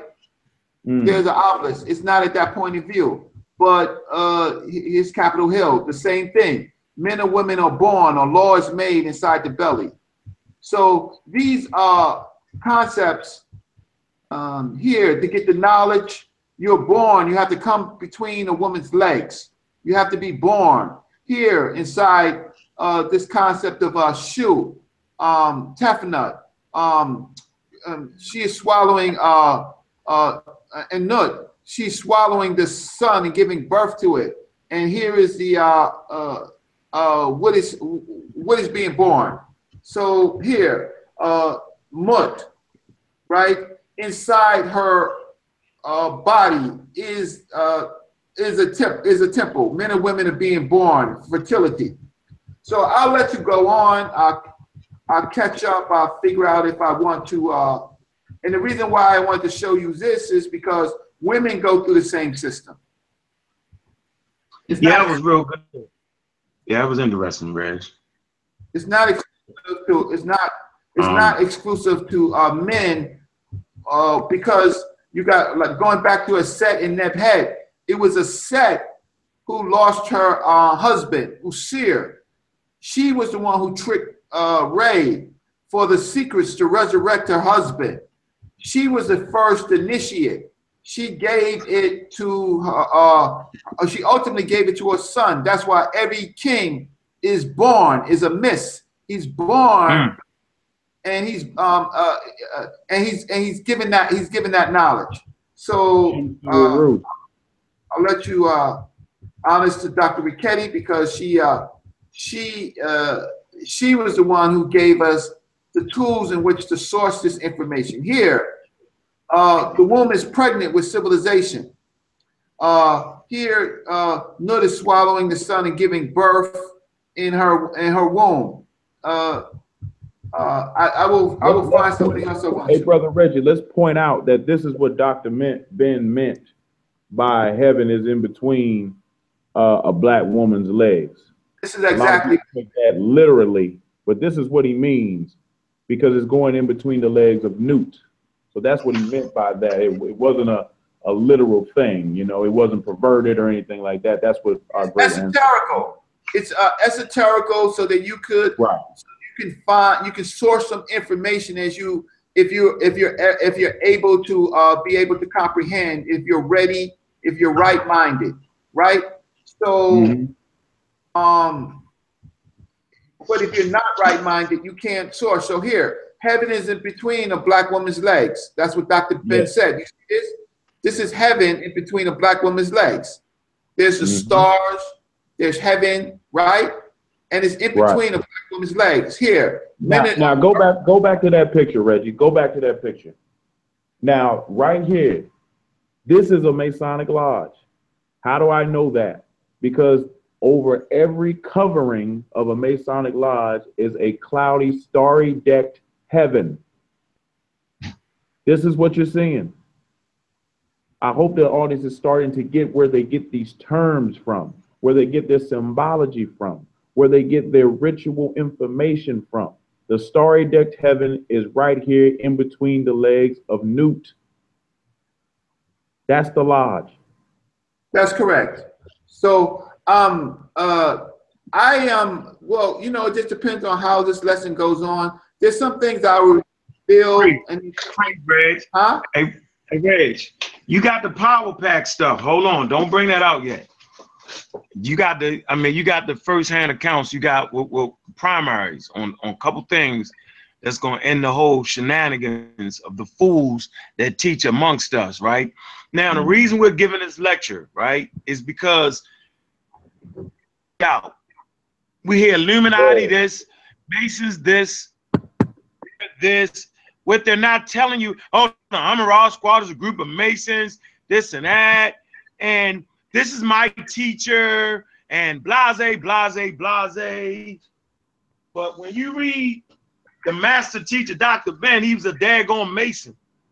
Master Farad Muhammad. On the title, Noble Drew Ali. That's a title. what else we got? Uh, we got got? Marcus. Uh, we got we got uh, Dr. Khalid Muhammad, who Muhammad's was a a Mason Mason. and Who a? Shriner. We got uh. Garrett Garrett A. Morgan, who invented the traffic light and the gas mask. He was a Freemason. We got uh, Marcus Garvey, who was initiated. We got the Honorable Elijah Muhammad, who was a Freemason. We got Martin R. Delaney, who some people call the father of black nationalism, was a Freemason. We got W.E.B. Du Bois, who was a, a attendee and a, a feature member of the first Pan African Conference. We got Medgar Evers, who who was uh, we know Medgar Evers and his work. Hell, we wouldn't even have roots. We wouldn't even have roots if it wasn't for, for Freemasons. Because Alex Haley, Alex Haley's a brother. Uh, Don't forget, don't don't forget the most honorable Elijah Muhammad. yeah, I said him earlier. Elijah Muhammad, Okay, definitely. so these are Uh, titles, right? A. Philip Randolph, who marched with Dr. King. Uh, Arturo Schomburg, mentor to Dr. Ben and John Henrik Clarke. Now, this next name is an interesting one David Walker. And if you don't know who David Walker is, David Walker wrote the appeal. The appeal is a document in which he talked about the only way that we can get free from oppression is to kill all white folks. Nat Turner read the appeal. And that's what sparked him to start thinking differently and, and uh, walk more towards the revolution. So that's a little uh, tool for your tool bag. We also have Booker T. Washington, uh, Granville T. Woods, who was an inventor, Andrew Young, the great James Small, and and this last name that I'm going to say is a controversial one. Uh, many people don't know Dr. Martin Luther King was scheduled to go through a Masonic lodge, but he never returned from Memphis. So there was a big debate on whether to make him a uh, a Mason in um, what's the term when you when you posthumously. There was a big debate within the uh, Grand Lodge of Georgia. So what they decided on, because Masonic law says a man has to be living to made a, be made a Mason. So what they decided on is to honor him at his funeral. So if you ever see pictures of his funeral, there are a lot of Masons at his funeral. And they even presented his wife, Coretta, with an apron. And I actually have that uh, article on PDF, which I can put in the uh, Amara Squad uh, group, and you can read it for yourself because that was a big debate at that time. And he was scheduled to go through, but unfortunately, our dear brother never made it back from his trip uh, to the South. Well, I want to um see. Oh, Reg. We Wait, didn't. Reg, for you. Go ahead. Go ahead. Well, we didn't get. The point. I want to Okay. finish my point, Reg. Go ahead. Is the is the reason why all those brothers entered masonry because it was the caretaker of ancient Egyptian knowledge, which is agreed upon by the known world, was the first, right, and the greatest of scientists, right, inventors of math, geometry, all their great scientists studied Egypt. And so the Masonic, the Masons, right, recognize these claims. Watch this. Let me let me put some, let me put a little hot sauce on the situation for you. Put a little references and sources on that for you. Real quick before Reg jump in. Now, this is from I want to read. The Afrocentric group. Classical civilization. They to read that. Volume one. Fabrication of ancient Greece. 1787 to 1985. Mark Bernal. Now, where we at right now is we're in the uh, table of contents. Do y'all see this? Yes. Three. The triumph of Egypt in the 17th and 18th centuries. Always studying Egypt because you got Hermeticism in the 17th century. You got Rosicrucianism, right? Ancient Egypt and the Protestant countries. You got ancient Egypt in the 18th century. You got 18th century China, right? Aristocrats. You got 18th century England, Egypt, and Freemasonry. Page 173. You gotta read it. France, Egypt, progress, quarry between ancient Egypt. You got mythology as allegory for Egyptian science, expedition to Egypt. You gotta read the book. I'm gonna read a couple excerpts out of that after Brother Reggie finishes. But this is very, very vital and very, very important to what we do as African centered people. It's a reason why all of our great leaders decided to dove into the Masonic Lodge because what I'm gonna show later on is that while brothers was in slavery, right or wrong, brother Ben, Yes. While brothers was in was still enslaved, still there were brothers in Boston and, and other places that that you know they didn't have to necessarily deal with that that was studying Egypt in Freemason lodges, calling themselves Cushites. So where you thought you was gonna get the information from, you couldn't go to your, your preacher. Guess why?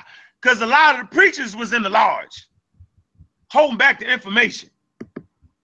So you would have had to get into the lodge to get that ancient Egyptian information.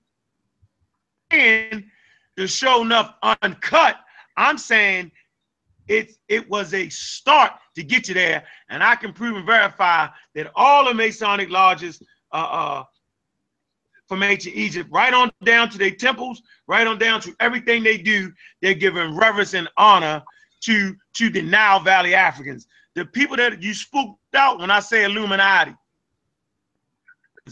They was giving reverence to ancient Nile Valley African to be Illuminati. As a matter of fact, they wanted to murder them because you got people burnt at the stake. Absolutely. Bruno, Absolutely. he got burnt at the stake. Matter of fact, when you deal with Bruno, watch this. When you deal with Bruno, you find Bruno. Uh, matter of fact, uh, let me see, Gerardo Bruno, Dano Bruno. Guess where you find him at? When you watch the series Cosmos, right? You'll find, I think in the first episode, Tyson Neil deGrasse talks about Bruno. And he says Bruno was burnt at the stake because he talked about the universes being unlimited, right? And it was going against the Catholic Church. So he claimed that they burnt him at the stake, right? Because he was practicing science. No, no, no, no, no. That's not why they burnt him at the stake. They burnt him at the stake because he was given reverence and honor and practicing or trying to practice in Nile Valley African culture. Okay. And brother Ankh, he wasn't the only one. Yeah. You can look at Plato uh, uh, in the book Euthyphro. He was teaching mystery system information from Egypt. They killed him, uh, and, and a lot of his students died as well, but not uh, teaching things in line with the Greek mythology. They all were, were, were either executed or poisoned or, or, or, or died uh, tragically because they, they were teaching uh, Zeus and Apollo and, and Hera and Hercules. They was teaching science I ain't getting to it. I, that they had uh, gathered from uh, from Nile Valley Africans in Kemet. And, and, and I want to make that point clear today that it's not just Nile Valley Africans. Um, it's Africans all over the continent that had these mystery systems that, that they used as wisdom centers to, to cultivate and educate their people and in different periods, because it starts with the Nile Valley and then they go back and they look at different systems like Vodun and, and, and Ifa and Afatrug and all these different traditions, Odinani, Afa, uh, um, different things at different periods. And they pick and they choose and they revise to study you and your system. Uh, go ahead, brother Reggie. You got something on your screen. Yeah. I want to okay. get that source. Hey, Reggie, let me get his source real fast, and then I'm gonna shut up. Remember, I talked about Bruno getting burnt at the stake, right? Uh, and I talked about the actual uh, Cosmos, Tyson Neil deGrasse. Y'all need to watch those series, right? Mhm.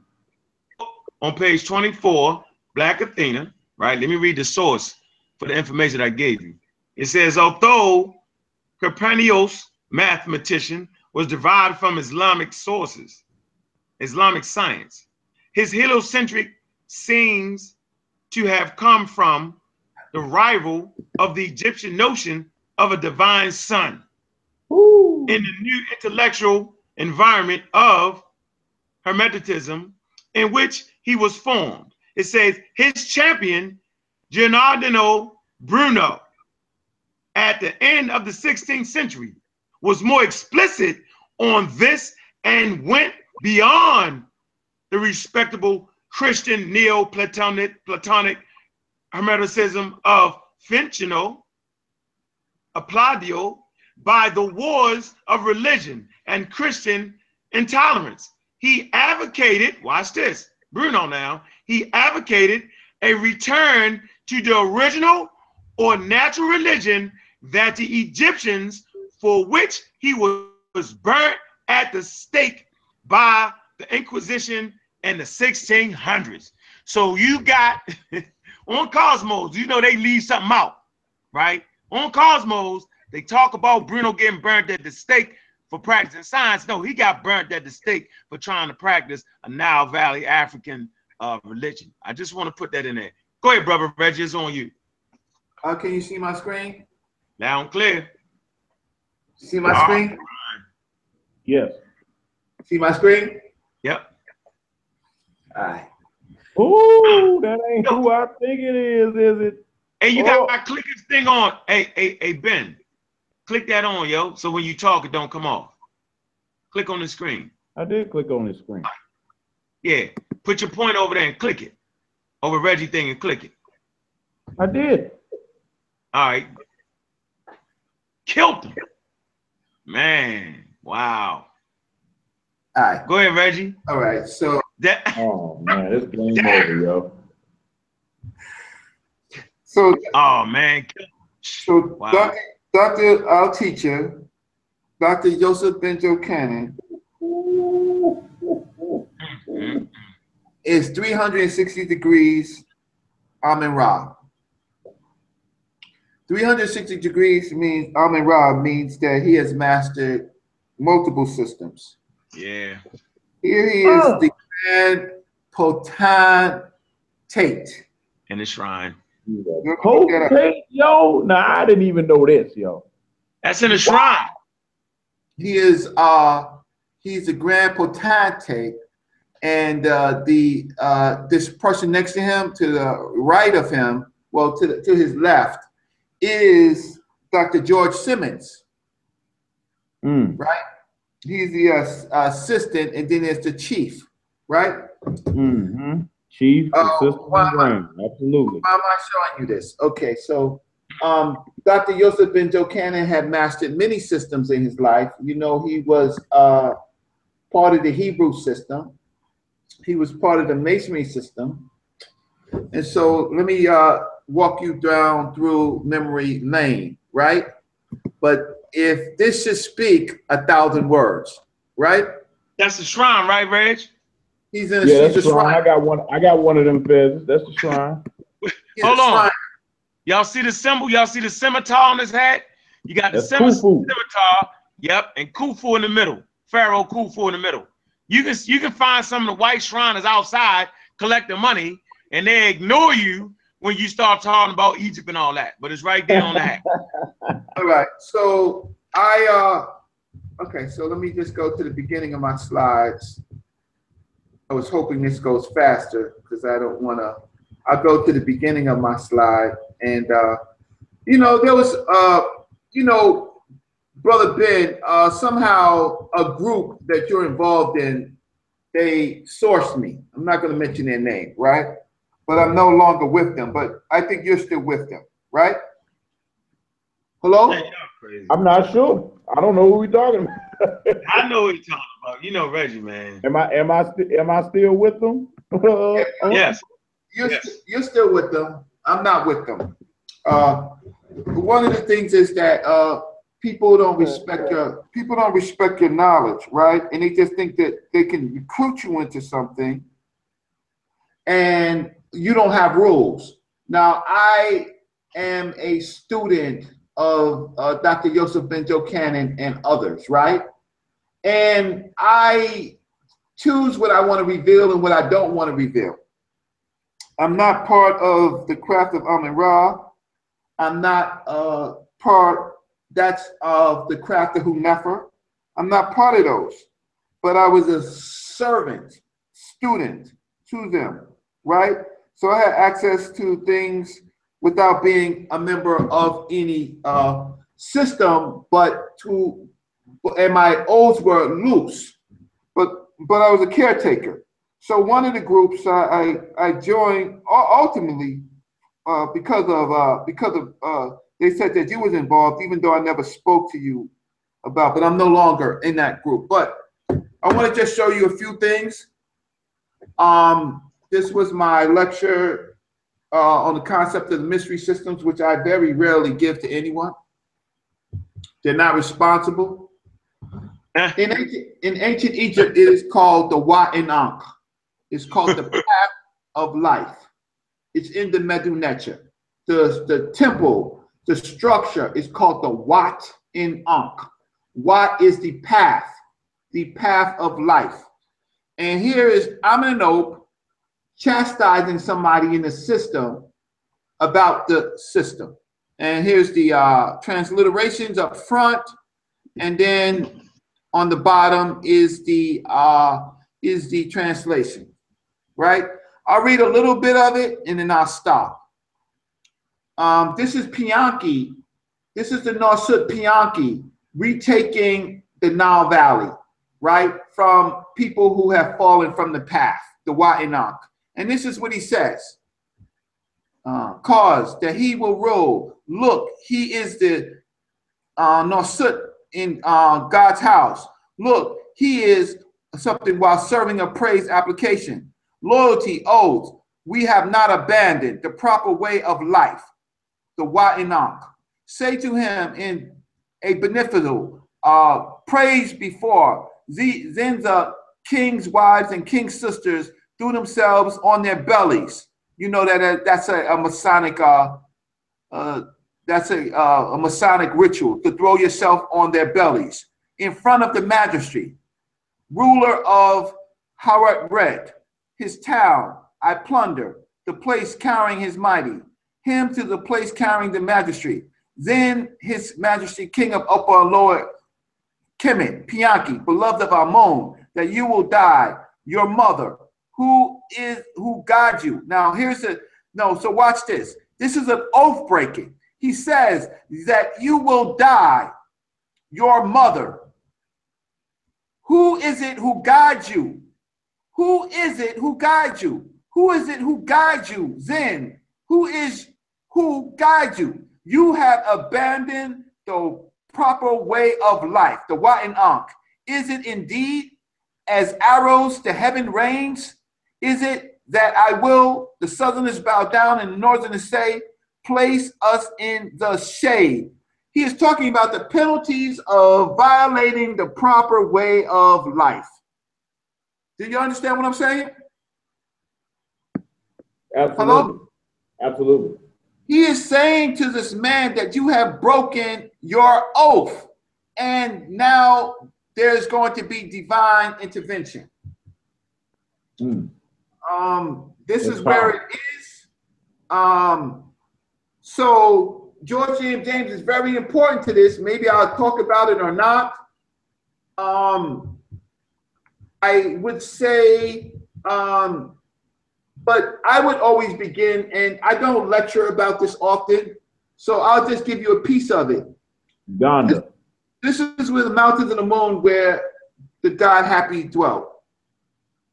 This is this is the beginning of the source of the Nile, one of the major sources of the Nile, where the God Hapi dwelt. And here lays the mysteries of where the mysteries came. The mysteries came from inner Africa.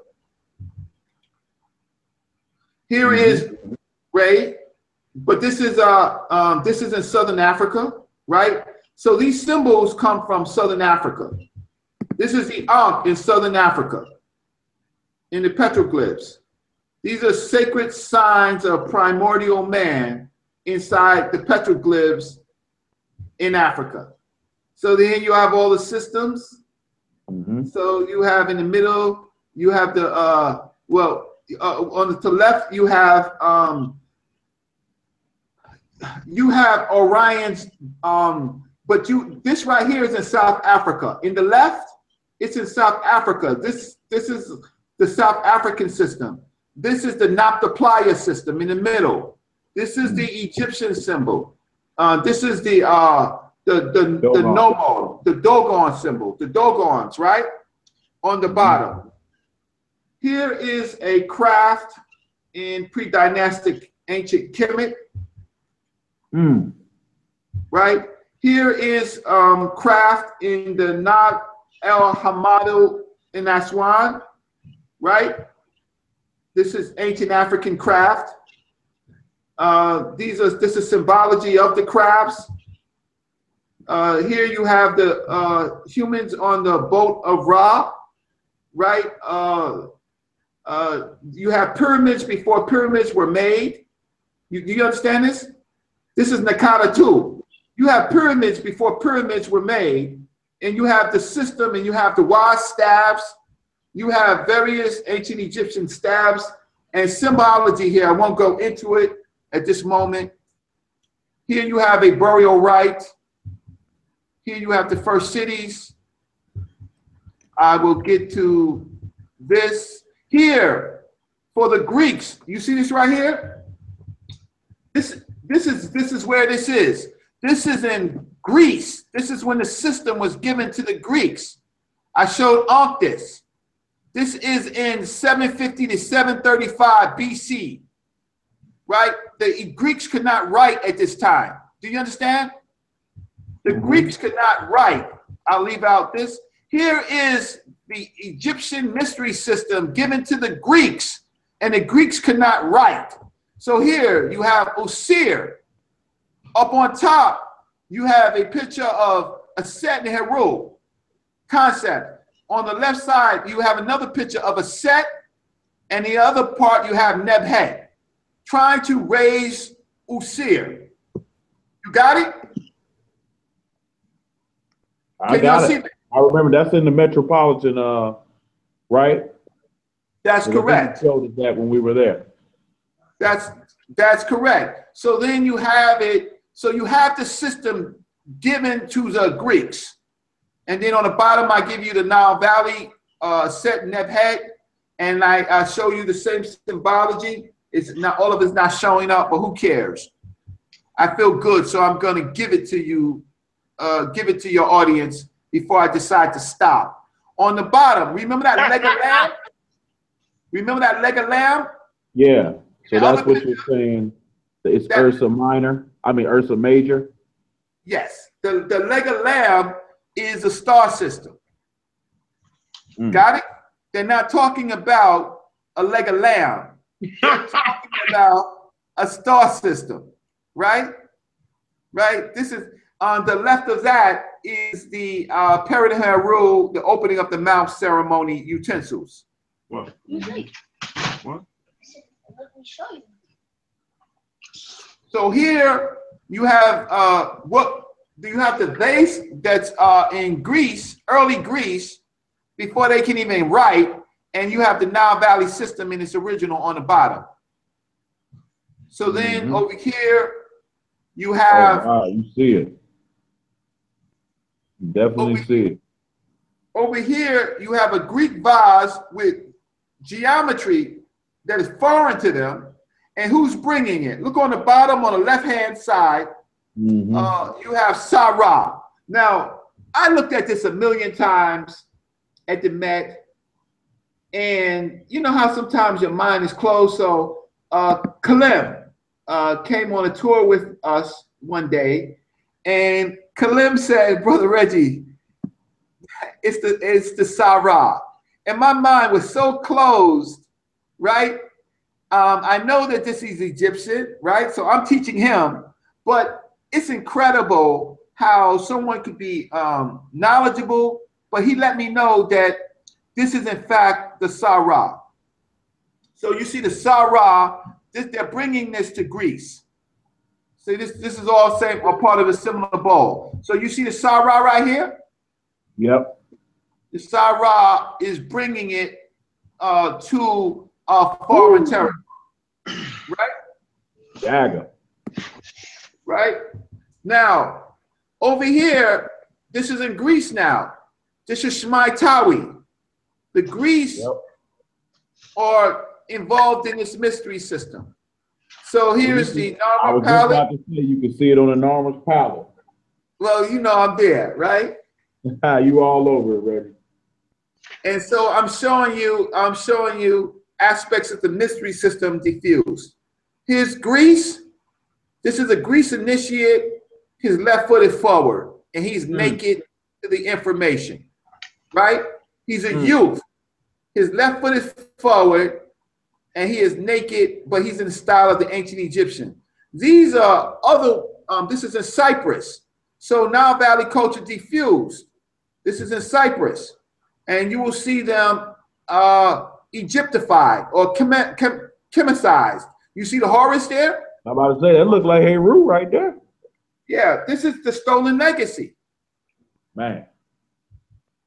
Oh, here it is, Cyprus again. What's their left foot forward doing? Going forward. Left foot is going forward. Stuff you say in Kemet. Right. So they got knowledge from the from Mount Valley. So all of this stuff is in um, Rome and Greek.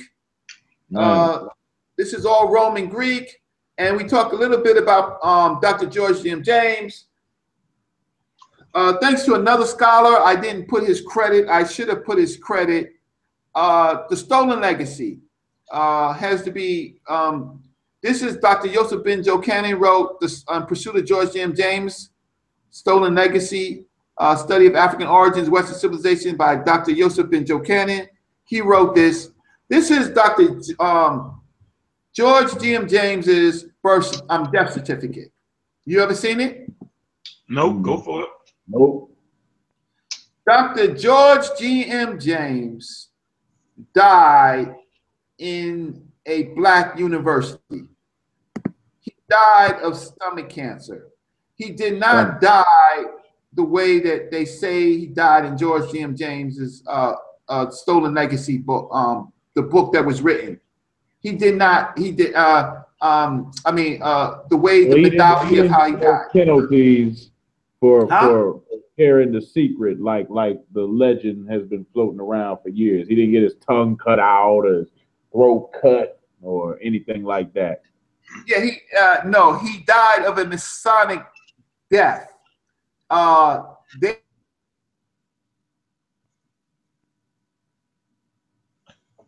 Can't hear you, Reg. Hello, Phased out. brother Reggie. If you if you talking, we can't hear you. can you hear me? Can hear I you can now. now. He died in Nashville, Tennessee. He died, I think, in Meharry uh, University, uh, in George uh, Hubbard Hospital. He. This is the truth. Are y'all ready for it? They Got don't, they don't want the truth. do They want to fly. it. Everybody want to fly. Won't This is fly. the truth. George G.M. James, right? Uh, he was Jamaican. They say he was from Guyana. His birth certificate says that he was born in uh, Jamaica, right? So this is the this is the stuff. Um, I would uh, ultimately, um, ultimately, he also had uh, heart disease, but Oh man. aneurysm. And so they, they tribute all of these great pains to a Masonic death. Do you understand that? Huh? Carcinoma of the stomach. So they say for revealing this information, but he actually died of a natural death, right?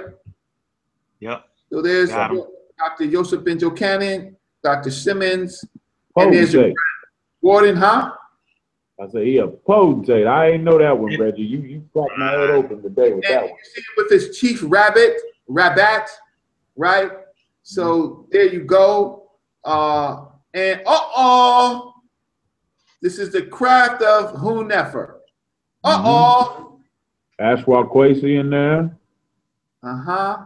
Uh, Ashra Kwesi is in there. I'm not going to mention the brothers' names except for Ashra Kwesi because he's well known. Except for brother Dix, he is uh, he uh, he is no longer with us. He's in a yellow shirt, but this is the craft, right?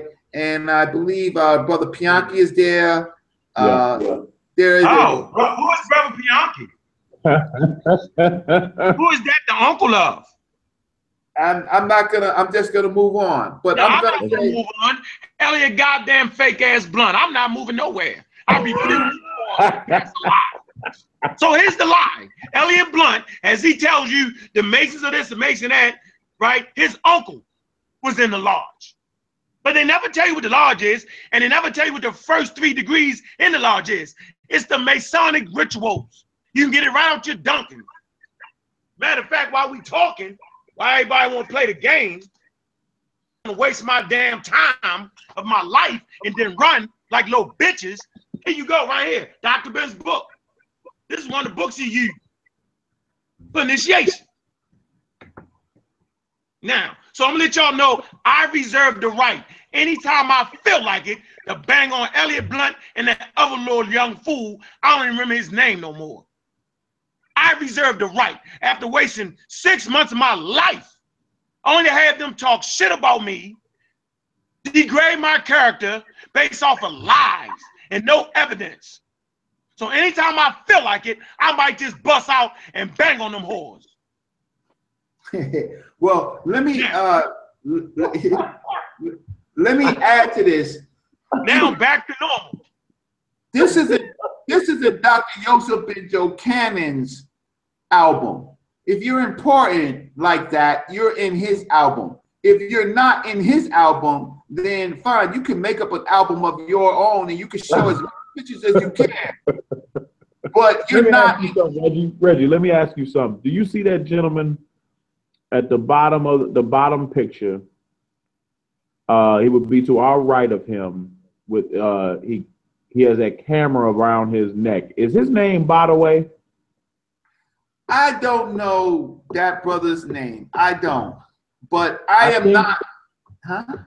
I think that brother is actually still around and works with Ashra Kwesi now. That's why I asked you that. Hey Ben, get Um, that picture for me, please. Um, Say so what? these are the Get that picture for me. these these uh these brothers can reveal themselves if they're still around if they want to i am i'm showing you what the family gave us for his funerary uh uh book but these these are the members of uh the craft of Hunefer. now there's the craft of Hunefer and there's the craft of amen ra amen the craft of amen ra was the original name uh of the of the big craft uh, Ashra Kwesi as a student went another direction. So he, uh, um, but this is the craft that he's a part of, and this is the craft of Hunefer. So uh, uh, we did this having this between a black woman's legs. Um, this is the uh, initiation, uh, one of the initiation temples. This is in As- the Osireion. Uh, here it goes right here. So you Oh, see, yeah. huh? Oh yeah, I've been there. So this is uh, underground. You see the waters, the um the waters that go into the chambers. You see the tube, right? Mhm.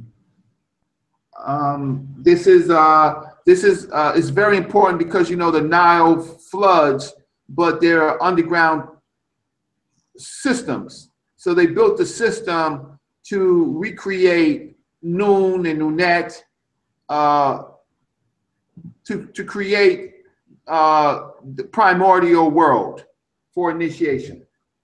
Here is inside uh, the the one of the tunnels uh, leading to uh, for initiation.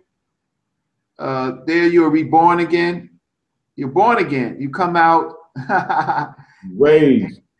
you're raised, right? When you're finished. And these are uh, these are uh, the orbs or the, the the flower of life that is in these temples. Mm. And this early Napata boat becomes the boat of Ra, Mm. right? So uh, there you go. So here is, uh, drama, right? huh? You showed the Osirian drama on the grease That's on those uh, faces, right? That's Yeah, correct. I showed that earlier. And Alright. here is where I wanted to say is that when they're doing the opening up the mouth ceremony, they're doing with a star system, the Big Dipper, the uh, the constellation Ursa Major, right? It's the Adads, they're Das, right? And then um, that foreleg, it is uh, Ursa Major as a foreleg. They're talking about star constellations. Are you going back to the stars? That's correct. It's science. It's it has something to do with science and origin, uh, the origin of the universe. We are somehow connected to the origin of universe. We're going back to where it all started from. This is Nile Valley Mystery System. Remember that? Uh, I think it was a Minoan or Phoenician you showed in the, in the, in the museum, Reggie. Yeah. Okay. Keep talking. Um, can I give a reference for that? Which one? Uh, did I just show you the picture or? No, you was going through Greece and giving everybody showing the stance. So you gave a visual, gave a visual reference to it, right? That's that's at the Met, man. At the Met, right? Yeah, that's at the Hold Met. on. hmm If you go to Black Athena, because you know Black Athena talks about that. That's why I'm trying to get people interested in reading book one in Black Athena. If you got a question about the Masons and Illuminati, come to page 173. It says Phoenicians were firmly linked to the Egyptians in the Bible. Both are listed as the sons of Ham, were at the core of Masonic mythology. Hiram Abiff, and half Phoenician craftsman of Solomon's temple, was probably part of the Masonic legend by the 16th century. Supposedly murdered, watch this, after the completion of the temple. See, he was certainly a central figure of the Osirian type by the time of the craft was reformed at the beginning of the 18th century. So when they speak ab- about the craft these days, right, really talking about Nile Valley, Africa. All those Masonic poses, all that is dealing with being raised again. Uh, Jesus Christ is raised from the dead. is a Masonic ritual, but it's not a biblical Masonic ritual. It's an ancient Nile Valley Osirian ritual. So if we teaching this, we teaching African social systems, voodoo, spiritual, mathematical, science systems where man don't believe in God. See, that's why I'm a real black atheist. I don't believe in God. You would have to know that man created God. That's the mystery. Plain and simple. And the only way to be a God is through humanity, through your character. You can't just say I'm a God and cuss everybody out and lie and lie on all the teachers just to be consi- and make yourself fake great. That's not a God. Your character makes you God. We taught about humanity. That was the center of what we did humanity. And out of the womb of the black woman comes humanity. But what makes you human? What makes you what makes you humane? It's the teachings and the wisdom. that Christianity, Islam, and Judaism make you humane? No, because they went right out and enslaved Africans. Global conquest, forcing a religion, religious wars. That's not what the Africans did. Want to make those points crystal clear and sharp. And brother, Unc, uh, you mentioned uh, Voodoo in that, and I just want to read uh, from this book called "The Secrets of Voodoo," which it says uh, the peristyle, which is the altar in the Voodoo uh, temple, forms geometrically to the following shapes: the rectangle, the lengthy square, the circle, the straight horizontal line, the spiral, the curved horizontal line, the round vertical line, the square, the vertical line, the perfect square, the cross or intersecting straight lines, the equilateral and isosceles triangle, formed by beams which are uh, on a secure roof. This geometric scheme carries out the Voodoo belief that the serpent god Damballa corresponds to the grand cosmic architect of the universe. Now, let's break that down. It said perfect square in there, right? Mhm. We all know that's a Masonic term. It said isosceles triangle. Now, where is the first isosceles triangle documented, uh, brother Reggie? We know that's in the papyrus. Uh, is it the Rhind mathematical papyrus? Uh, yes, well, that's where they really put uh, more work on it. But it's uh, it's it's um it's all over Kemet, but it is in the Rhind Mathematical Papyrus. That is the most famous one that is documented there. Got it. So we we got perfect square. We got triangles, which you'll see in Kemet. You'll see the the it said the spiral. The spiral is for uh which number is that number one hundred in the in the Kemet system? That's the spiral. Um, um, I, I have to I have to look it up for I um, think it is. I'm, I'm, I'm 90% sure the spiral means the number 100 in, in the Kemet uh, counting system. So we have all these principles going back to Kemet. And then the big, the big one at the end, the all in all, their supreme deity, Damballa, is called the Grand Cosmic Architect. And in the Masonic lies, they call their deity the Grand Architect of the Universe. That's case closed, man. These people are stealing from you, and you're running from them. Stop being spooked out. All this is is African science being retaught with their cultural perspective on it. That's it. That's why Dr. Ben and our great leaders went into the craft. You got a whole book about Egypt. It's a Masonic book, and most people have never read it because it's over 800 pages and it's written by a white boy. It's called Morals and Dogmas. The whole book is about how Freemasonry came from Egypt. Look it up. And if Now, you're lucky know- enough to get it on, if you're lucky enough to get it on PDF, just go to the search bar and type in Egypt and see how many hits you get. Whole damn book talking about Luxor and Karnak and all this other stuff. They're they're not hiding this information. We're not researching this information. Brother Reggie is bringing out some powerful information today. I hope y'all are really uh taking notice. He got something else on the on his screen for us. But uh, this is powerful. We taking the spookism out of Freemasonry today. The next time somebody come at you with that spookism, oh, they they this, they that, they run the world, just throw this video on for them. Go ahead, brother Reggie. So this is a, all of this is just a warm up, and so I guess uh, it, all of this, brothers, is just a warm up to get to a point, right? So uh, here is what Dr. Ben. Dr. Ben did something incredible for us. Dr. Ben sourced Mendelusi. Have y'all heard of Mendelusi? Murrow? Merle. No, it doesn't come to mind.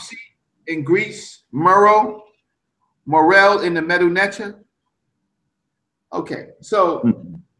now we're in uh we're in we're after Kemet has fallen, right? We are uh basically post-Meroic. Nile Valley survives. Now, Nile Valley survives in Nubia, right? The Arabs had conquered uh, Kemet. Um, uh, well, no, prior to the Arabs conquering Kemet, uh, you uh, you have the Meroic uh, system, uh, and then you have uh, Mendelusi. So this is happening where the knowledge was born. So the important thing about this is that this is One where question, sir. One question, sir. Can I ask you one quick question? yeah. You mentioned Mendelusi. Don't nobody know what the hell you talking about. I know what you're talking about. Because there's something serious. Can you just talk about Mendelusi real fast? Well, I'm trying, I'm trying to talk about Mendelusi. So, Real quick. Who is Mendelusi? M- Mendelusi is another, uh, remember, in Nubia. So this is way after Pianki, Shabaka, Taharka, right? This is the, Mendelusi will become uh, the concept of the Christian Savior. Mm. Mendelusi. Mm. So he's the king of kings. He has his crown, right? And that the see, there was the Greeks and then there was the Romans. The Greeks had their Ptolemy system, right? But uh, the Romans sus- suspected that there was more to the system. So the uh, earlier system. So the Romans sourced their information further south. They said, "Thank you so much, Greeks, uh, but you're not going to run this game." We so the Romans went further south. So Mhm. now I'm going to talk about Mendelusi. So there's only Dr. Ben of all the scholars, European and all. It is only Dr. Joseph Ben Cannon who sourced for us Mendelusi in the period of 84. He is the king of kings, right? Now, this is fifth, watch this. This is fifth century AD. Did y'all see this? Hmm. Kemet is supposed to be dead, right? Right. I'm talking about fifth century AD. Kemet is supposed to have been uh, conquered by the uh, the Greeks, the Romans, right?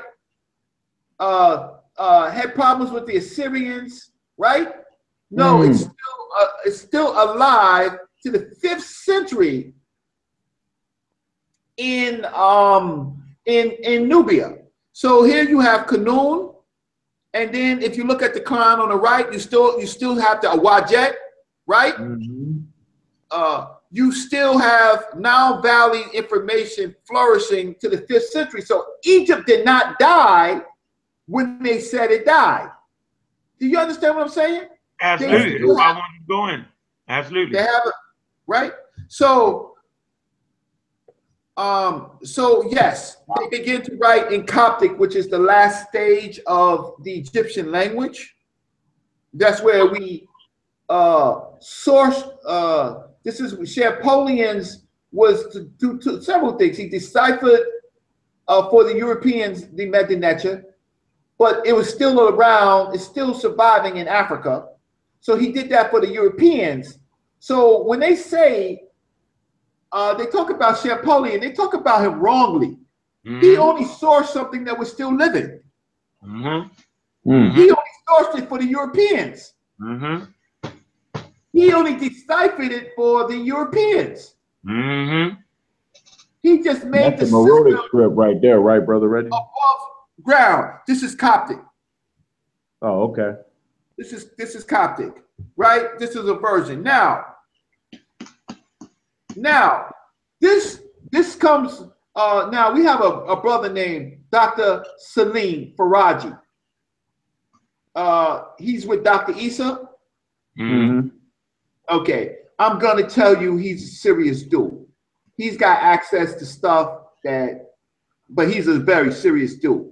So, um, be- uh, I'm I'm just gonna leave it like that. But King Silko is on the cover is his book. Now I'm gonna read what he says because what I'm trying to do is I'm trying to update you to a system that never died. It went hidden. It, it comes above ground and goes above below ground, right? The Metanetia certainly has been deciphered. All of this stuff is coming back, right? They just won't let the teachers teach, right? Because they got people not giving you primary information. I'm giving you primary information. Elliot here's- Blunt. Huh? Elliot Blunt. I'm gonna get. I'm a. Uh, uh, I. I. Uh, look, I have several presentations, but anyway, With a picture at, Ben? Which one? Come on, man. With the collar. The guy with the collar. Acting like he don't deal with the mason. Got the collar on. Go get that. Please. Oh man. Thank you, bro. Appreciate that. I got the Masonic collar. Go ahead, Reggie. My fault. here, King Silko. King Silko is seeing the changing of the um, space. He is uh, fighting the Arabs, and they create the Baqt Treaty. He's um, uh, and he's having problems within uh, uh, within Nubia in the Sudan. This is his statement, right? I, Silko, am chieftain of the Nuwa, Nubadi, Nubadi, right? And all the Ethiopians. I came to Talmis and to Taphis. Once, twice, I fought with the Blemmyes, and God gave me the victory after the three. I conquered them once and for all and made myself master of their cities. And for the first time, I established myself therein together with my troops. I conquered them, and they made supplication to me, and I made peace with them, and they swore oaths to me by the images of their gods, and I trusted in their oaths, and that they were honorable men. Then I returned into the upper part of my country, the south. When I became chieftain, I did not follow behind other kings, but was in front of them. And for those who strive with me for their mastery, I do not permit them to live in their own country unless they beg. This is a Nile Valley African Norsut pharaoh giving the same kind of talk that any of the other Norsuts would give. Hmm. Forgiveness for me, for in the lower country, I am a lion, and in the upper country, I am an oryx. He's still talking about lower and upper Kemet.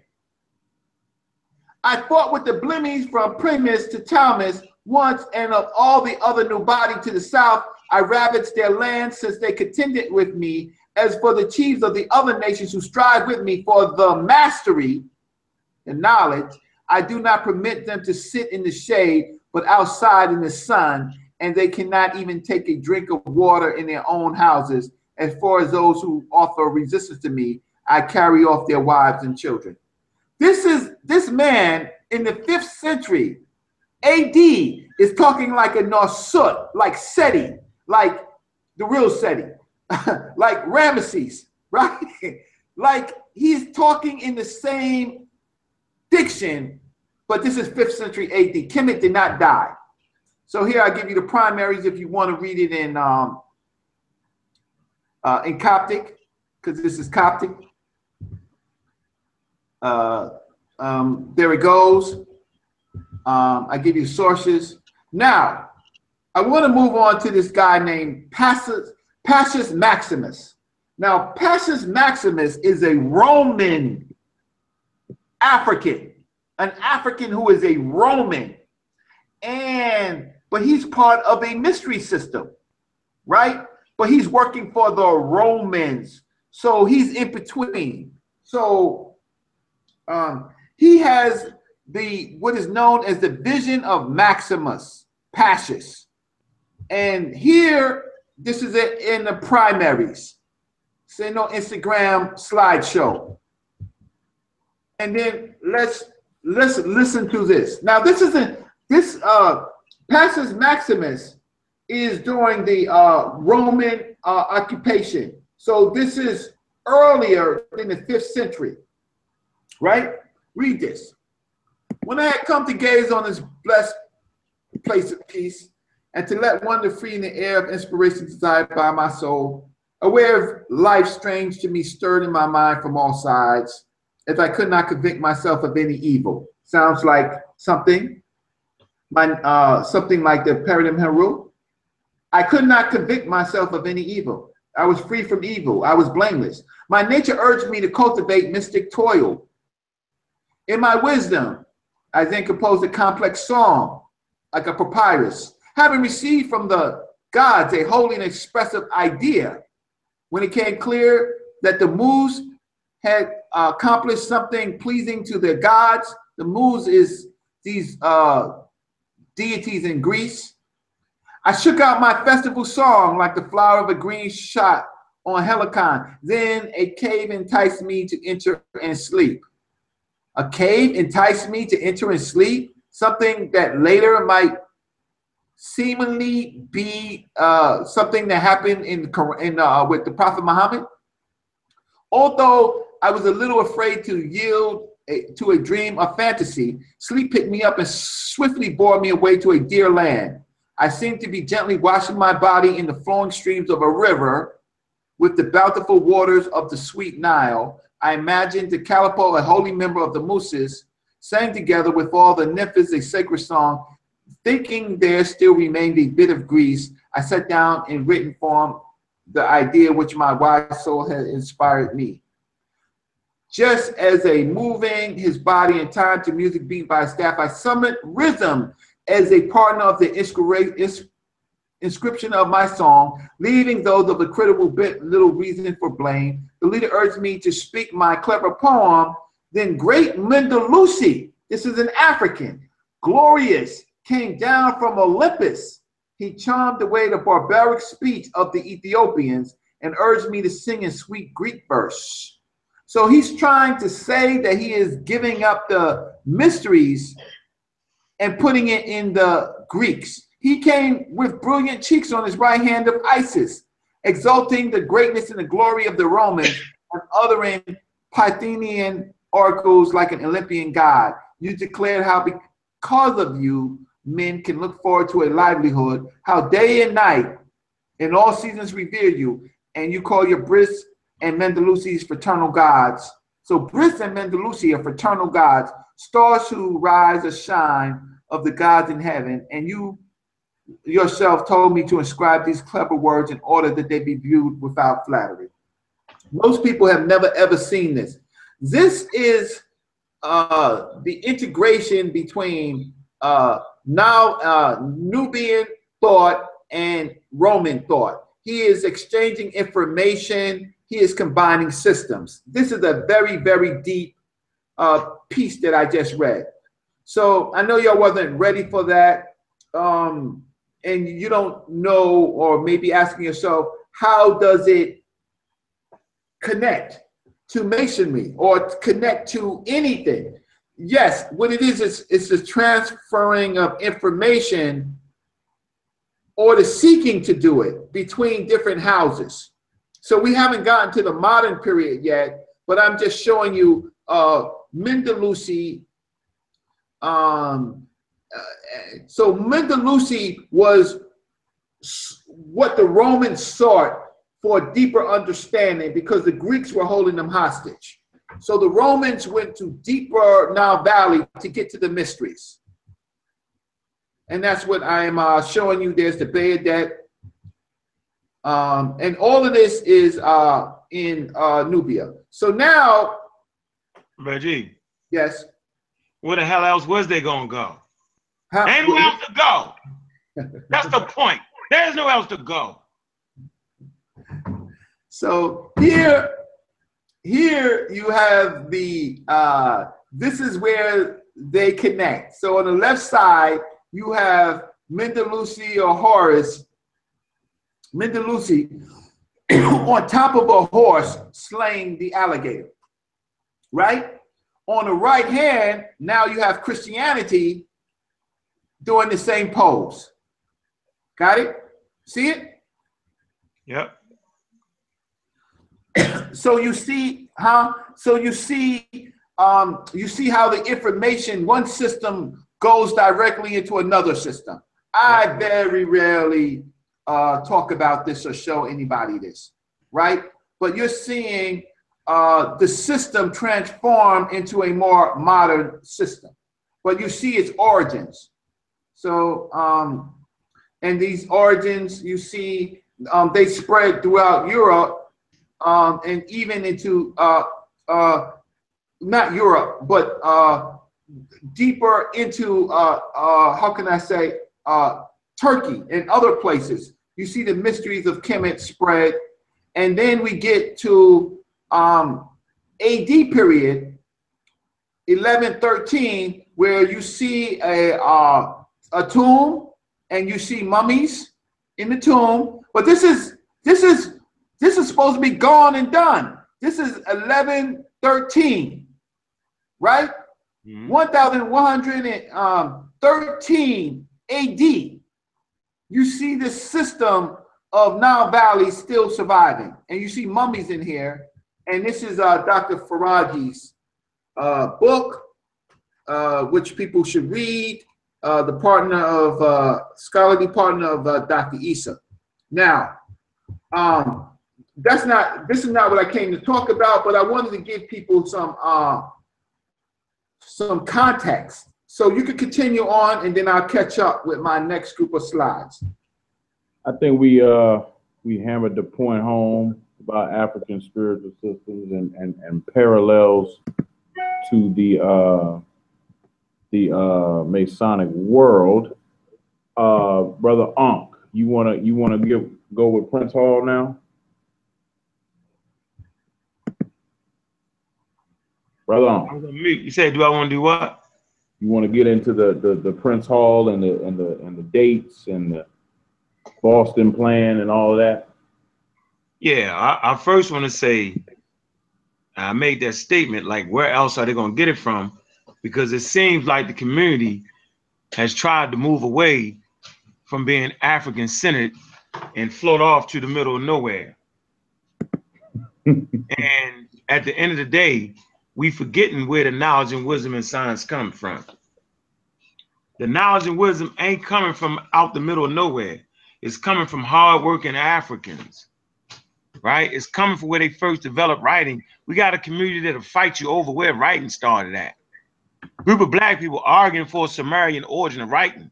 If you give away writing, you're giving away the science. All to fit their little Hebrew scheme and scams. It's a bunch of foolery. Most people are going to watch this and not even catch the great wisdom that Reggie dropped.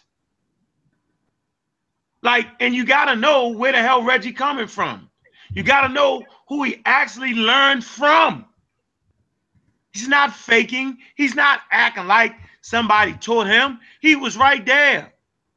Show me a video amongst you where you see Dr. Ben on stage teaching, right? And then you see a person follow. Or you see a person on stage teaching, and then you see Dr. Ben on stage teaching. We can produce that with Brother Reggie. Easy work. So it's about time give him his damn respect. Gonna have to do it. Now, ain't everybody not perfect. We make mistakes, but goddamn, at a certain point, you got to recognize where the real information is coming from. I don't hear that shit about this born. That's a crock of bull crap at the end of the day. It's a crock of bullshit that we're a bunch of old people. Hell, Reggie about 53, right? I'm 49, soon to be 50. Now watch this funny shit. SETI is older than everybody on the Amaral squad, older than everybody on all the families, the Mossy, Clan Warriors, Voices of Fire, Amaral squad, Next Generation. He's older all of them. But yet, some kind of way, we deem the old people. No, we're a healthy mix of young people 23, 25, 28, 35, 40, 41, 42, 50, 53. We're a healthy mix of checks and balances. And that's what they do not have. So it's time out for that old shit. Because I'll take a three mile run with anybody and let's see how we get down. You need older people who has been through experiences. You need younger people to make sure the older people don't slip. Y'all been sold a bill of bull crap. Old information, old information. Y'all ain't even heard this information. Half of y'all still thinking the Illuminati is some old, old wicked people, or the Masons some kind of topple evil. You disrespect African culture and don't even know it right in front of your faces. Because the most dangerous thing to community these days, to our educational system, is pseudoisms. That's why we started the campaign, the campaign to fight against pseudoscience, because we recognize that pseudoisms will destroy the knowledge and the wisdom of our ancestors. All valuable communities battle against pseudoscience. It's time that the African-centered community push pseudoscience where it's supposed to be in the category of entertainment. We don't want to get rid of you now. We want you to be amongst us, but you got to get that label. You got to get that category. I just appreciate you, brother Reggie, for the years of hard work and not getting uh, uh, notarized for what you actually did. Just appreciate that, bro. Yeah, it's a it's uh um well you know everybody has their time. People have to understand. I'm I'm 51. I'm gonna be 52 uh uh shortly in March uh if I make it. Um I don't think I'm gonna uh, live to uh 70 something. I I um you know everyone has health crisis. Uh but the the most important thing is that I'm a bridge in between the uh different generations I am the only one. I am the only one, uh, except for some of my brothers who had studied with me. But I was the I was the teacher. I was the eldest. I am the only one that you could see uh, uh, besides Brother Trust and Brother Sekou. I am the only one that you could see with John Henrik Clarke and Dr. Joseph ben-Jochannan. I am the only one. You, I'm not talking about photo ops. A photo op is when you walk up to someone and you take a picture and you say cheese.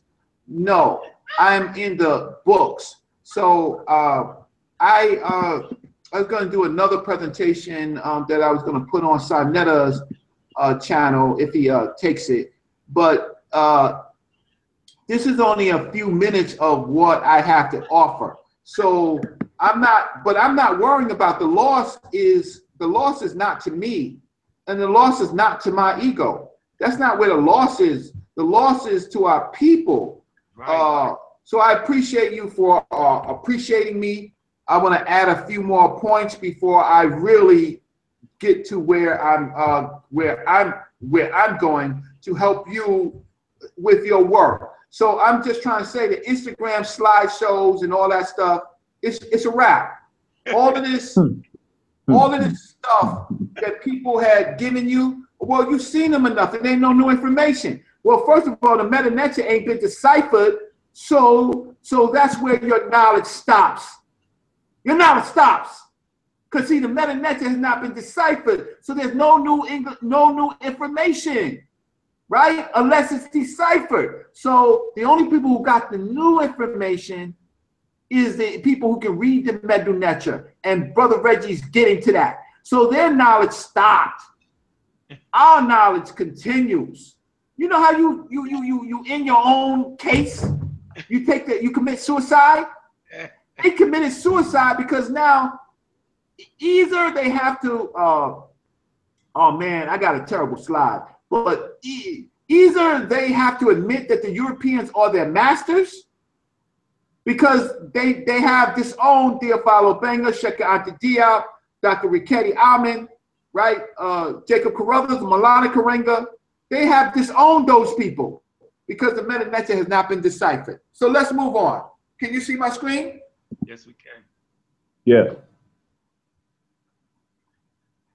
And at some point, you know, we could get together. Maybe we could go on the road, right? And um, these slides could be more handsome. We will. But right now, just to give a preface of what I'm giving, I'm giving this to the people. Here's Southern Africa. You see this picture? Mhm. Their natural pyramids is Southern Africa.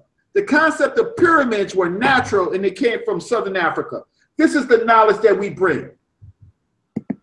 You see this arc on the left? This, this arc on the left is in Southern Africa in the petroglyphs. In the petroglyphs, right? And then you see this uh, arc on the right. The rock, the arc on the right is still 34 to 3100 BC. Before Kemet was unified. Got it? Mhm. Here's a picture of Southern Africa, and you can see the uh, geometric shapes. On the left side over here, temples of the African gods by Tellinger. You see an African temple in Southern Africa. You see the same temple over there in Turkey. You see the same temple in Stonehenge. The African temple is older. I showed you this, showed you that. This is in Southern Africa. In Southern Africa, there are temples. This is a mystery system in Southern Africa that you can only see by the air. This is in modern, more modern Africa or traditional Africa. Coming from this in stone. I showed you that, showed you this. I um uh resource Nile Valley culture. Since the Metu Neter has not been deciphered, these Negroes can just turn off the channel, right? Neterket is speaking. Djoser, God body, Neterket, divine body. He's talking about the mystery system. You can't talk about the mystery system because the Metu is not deciphered. So anybody talking about a mystery system, this is in the Metu Neter, this is in transliterations, this is in the translation. This is how we do. Neterket is asking, where is the flow of Hapi? To Djoser. I mean, Djoser is asking it to Imhotep. Where is the flow of, of Hapi? He says, he wants to know, I want to know all about Hapi, which is the now, his shores, all the things that it contains. He wants to know why the Nile is not being flooded. Right? So the chief lector, Imhotep, returned to him. and said he departed, he returned to me quickly. He let me know the flow of the Hapi, his shores, and all things that it contains. Its disclosures to me, the hidden wonders, the mysteries to which the ancestors had made their way, and no king had equaled them since. He wanted to know where did the ancestors come from? Who, who governs Hapi? Where does it begin? And I showed you earlier here. These are the ancestors he's talking about. And then it goes on. I don't want to go and show you all of that because we're not talking about that. I could give a whole lecture on that. Um, I'm just trying to source what I wanted to show you. Uh, even in Mesopotamia, this picture of an African is in uh, is in Mesopotamia. Uh, Africans went everywhere spreading their knowledge. Uh, I wanted to show you this. This is in Southern Africa. This is a way deeper science than ancient Kemet. This is to where the ancestors, from where the ancestors had made their way. You see this? You see this rock right here? Uh huh. First monument. You see, you see it, you see the eyes, you see the mouth. Yeah, a little bit. Yeah. What do you mean a little bit? You see the middle part where that's the eye. Do you see my cursor? Yeah, I see your cursor. Okay, so this is his forehead. This is his nose. This is his eye. Oh, I eyes. see it now. I see it now. Okay, I'm gonna show you some more. This is be- these are the first temples. This is stone masonry. This is stone. This is masonry before masonry. This is sculpture. This is the highest form of masonry. Look at this in the mountain. You see the you see the um, you see the Yeah, foreheads, the mouths. You see the foreheads, the nose, the mouth. This is carved. This is ancient science. You see it on a on a rock face. Yeah. Uh, these are all of the poses that become signs and symbols of primordial man. You mm-hmm. like that, huh? There's Abe Lincoln, right? Acting as a, as a master of a lodge, looking like he's a mm-hmm. sauce, mm-hmm. sitting on a perfect square, right? Absolutely. Here's the sisters, right?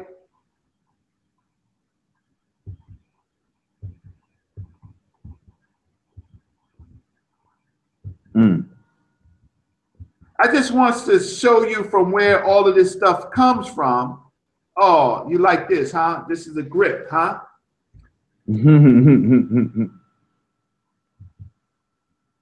Right? This is submission. Right? mm. This is this is in the Congo. Shiggity. This is in the rest of Africa as it diffused. Mm. That's a powerful one right there, Reggie. This is Congo. This is in Nile Valley. Mm. This is traditional Africa. Babalawo right there. You see her with the neb head crown? Yep. You see them? This from uh, Congo. You see them? You see the sisters? This man look like John Henrik Clarke. Yeah, you do. Mossy. Yeah. So you see the you see the science. The science is still the science is right still there. That's the diffused. Kina in Faso. Yeah, you know I have to throw that. This is in the net. You see the Behdet Yeah, Right. wing disc up top. disc, right? You see Tahuti. You see the stabs, Mm. right? Yeah. You see Nile Valley. Uh, you see it in uh in uh in uh I don't know where this, I sourced this piece from. But uh, I don't think this is Benin, but like uh, Ivory Coast. The yeah, Cote d'Ivoire, Yeah. right? Uh, okay, so uh, uh, so I wanted to show you that, and but this is this is not even where I'm getting to. My whole point of it is secret systems Mhm. evolved in the continent of Africa and it diffused. So we're looking at this interesting period where Napoleon is in search for it. That's the part that we'll get into. Napoleon is in search because guess what? the masonry was, uh, you know, you have the Scottish rites, right? Mhm. I, I'm just going to talk because I'm not a mason, right? So if I say something wrong, if you have another knowledge, you can get uh, to it. And I talk first, and then I'll let y'all talk, and then we could go on. So, what is the name of? Uh, it's called the what? Ancient accepted Scottish rites, right? Huh? Oh yeah, ancient accepted Scottish right, right.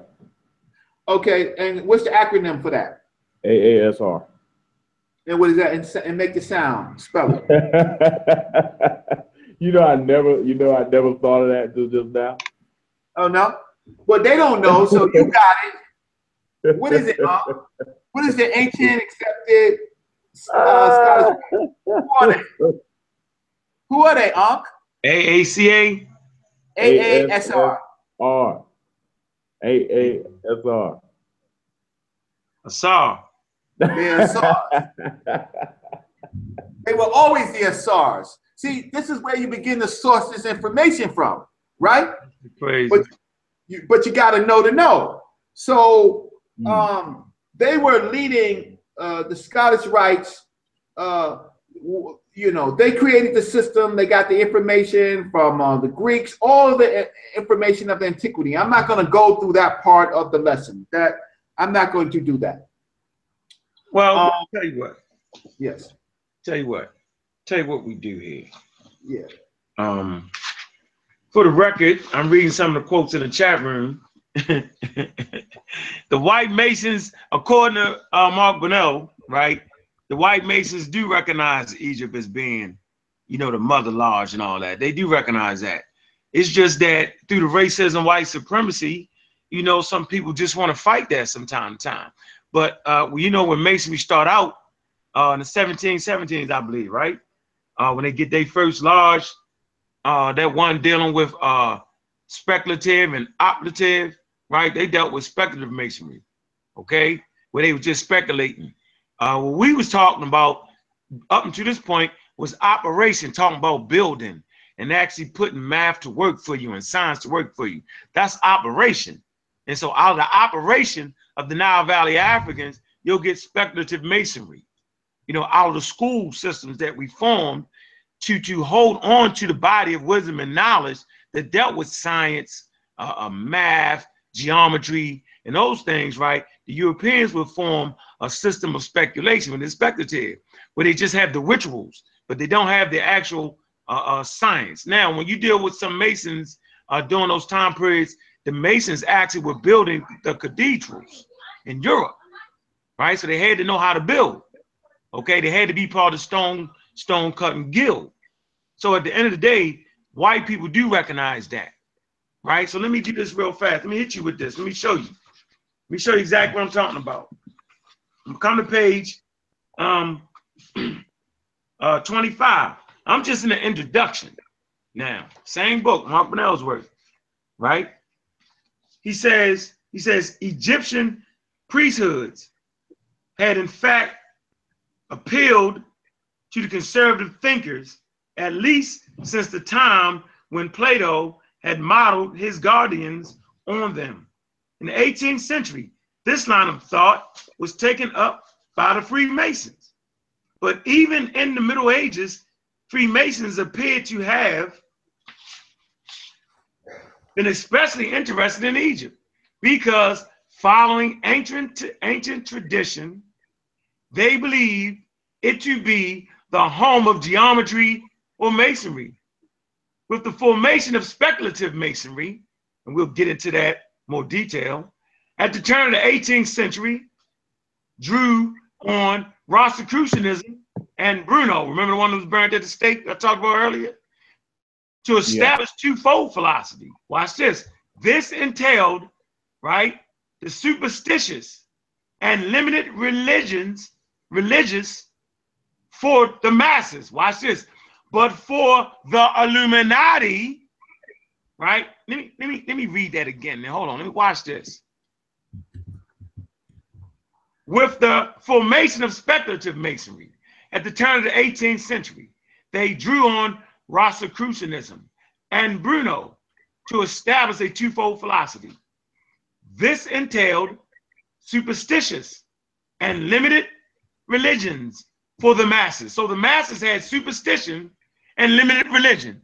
But watch this.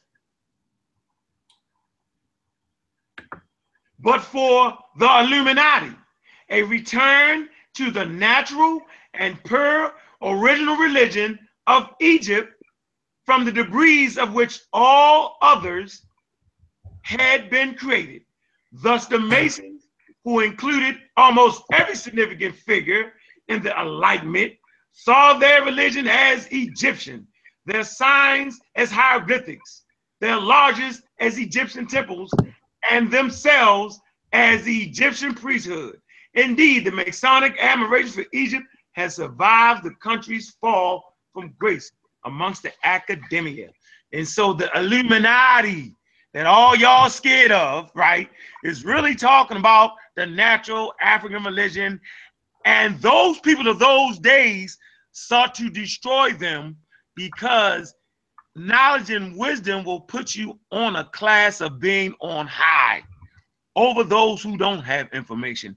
Now, the thing that separates you from another person that don't have that knowledge should be your humanity, meaning you don't use the information and the knowledge to oppress the people. And that's exactly what the Europeans did. They used science and mathematics to oppress the people. And that is the difference between what we did and what they did. That's why you'll hear brothers say all the time, man, if you're not ready for the wisdom and knowledge, like for instance, your brother, I can't even think of his name, young buck, he takes bits and pieces, a little bit of the information, and he has used it to lie and misinform the people, right, to catapult him to the fake stardom. So he's misusing the information. He's using a little piece that he has, right, to take over the minds of younger people, and that ain't what you're supposed to be. And he could never be considered a god in the Nile Valley African condition, traditions because he's a liar. And to be a god in the African system, your character has to be there. I just want to break that out. Absolutely, absolutely. Uh, Where the collar at though, Ben? man, I'm not fooling with them retarded short bus dudes, man. I'm moving on. Uh, Can I get can I get the picture then? I had to dig it out, man. I don't have it like right here. I really don't. I really don't, brother. You doing that on purpose? Um, I don't believe. you. That shit was years ago. I had that picture, but uh, just mirroring uh, African systems with uh, with ancient traditions. You know, a lot of people say, "Well, uh, why why are they sworn to secrecy?" Well, that you know, that's an African tradition. And going to back to my uh, Secrets of Voodoo book, it talks about the houngans, who are the uh, priests of the Voodoo uh, tradition, in which it says they're sworn to never reveal anything about the initiation as they're led to their altar. So that's something that Africans have been practicing for a long time, because everybody in the village wasn't let into the to the mystery systems. You know, they want it's kind of like a college. You know, it's the best of the best.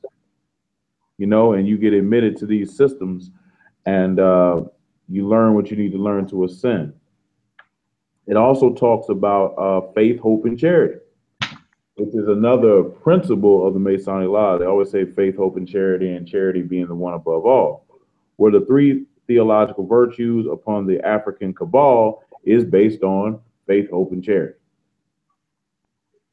I mean, we got to keep dragging that point home. Like, like you got to just start asking yourself, why is all this matching up in multiple African systems across the continent? It, you see it in Kemet, you see it in Nubia. Uh, Reggie showed you in Africa. I'm showing you it in West Africa. It's all over the continent. Vodun talks about the Orient to the East. What East? What are they talking about? They're talking about the city of Ile Ife. What is the city of Ile Ife? The city of Ile Ife is the birthplace of Vodun and Ifa. That is their East. And you will see modern Masons today page, pledge homage to the East. They'll say, look to the East. Well, that's what they're talking about. That's where they got that idea from. Elegba or, or Eshu or Papa Legba in Voodoo, he's known as the light, the bringer of light. Why? Why are Freemasons always talking about lights? Why are they always talking about the light? And the light is a metaphor for knowledge. You got to get into African systems if you want to understand Freemasonry, because that's the biggest that's the biggest trick. They tricked you out of your science, and now you're looking at it as some evil cult or something like that. But it's just African spirituality, just mixed up. That's all it is. Well, it's funny, Ben, because we got people that look just like us that's doing exactly what you just said, brother. It is what it is, man. It's our job to bring them uh, education on the subject. We give we gave them a bunch of sources. Uh, I put that that Martin Luther King source in the Amara Squad group for anybody that wants to read it. Um, you know, um, you can go get these books on Amazon. You can get Mark Bernal's book on Amazon. Uh, Black was it Black Athena? It's three volumes to it. Uh, you can get Morals and Dogmas on Amazon. You can get A Bridge to Light by Rex Hutchens on Amazon. You can get Duncan's Monitor on Amazon. You can get Lester's Look to the East on Amazon. Mm-hmm. Uh, all these books. I mean, like like I said, you know, Reggie bought the the in depth research but there there's stuff you can get out there that you you don't really have to search that hard or be able to even read Metu Neter to get a source from. So it, so at some point it's like, what's the excuse? What's the joke? Why is everybody just going along with these fallacies and falsehoods and not reading? Well, Like like, uh, and, and I see a question in the chat room why haven't we replicated the system? The system doesn't need to be replicated. It still lives. We just don't go, we just don't go home. Reggie just showed you where it goes up and it goes back underground and it goes up and it goes down. It's still there. We just don't go home and, and go get into what's already there. Got a There's bunch still of people that spirituality all over the continent, all over the continent. But we got to go home and, and reconnect with our brothers and, and remind some of them about uh, what we're going through here and, and, and make and, and build those bridges, you know? That's just what we have to do because uh, a lot of our elders have said the same things when it says that, you know, it's not going to be the Africans on the continent to bring us this uh, what we seek is going to be us. Well, Ben, I'm glad that we are fighting to keep the system going. Uh, that's all of us. Uh, the Mossy Clan Warriors, the Voices of Fire, um, I'm a Raw Squad, Next Generation. Uh, we are fighting to keep the system going. But as you see, we get a whole lot of backlash and foolery as we promote African systems. Uh, it's a fight within your own community to say African centered. I mean, we want to deal with issues of psychology. Uh, Sister Naya does an excellent job of that. Um, and we have a fractured consciousness. And, you know, it's a shame where we get laughed at, mocked, you know, for bringing real information.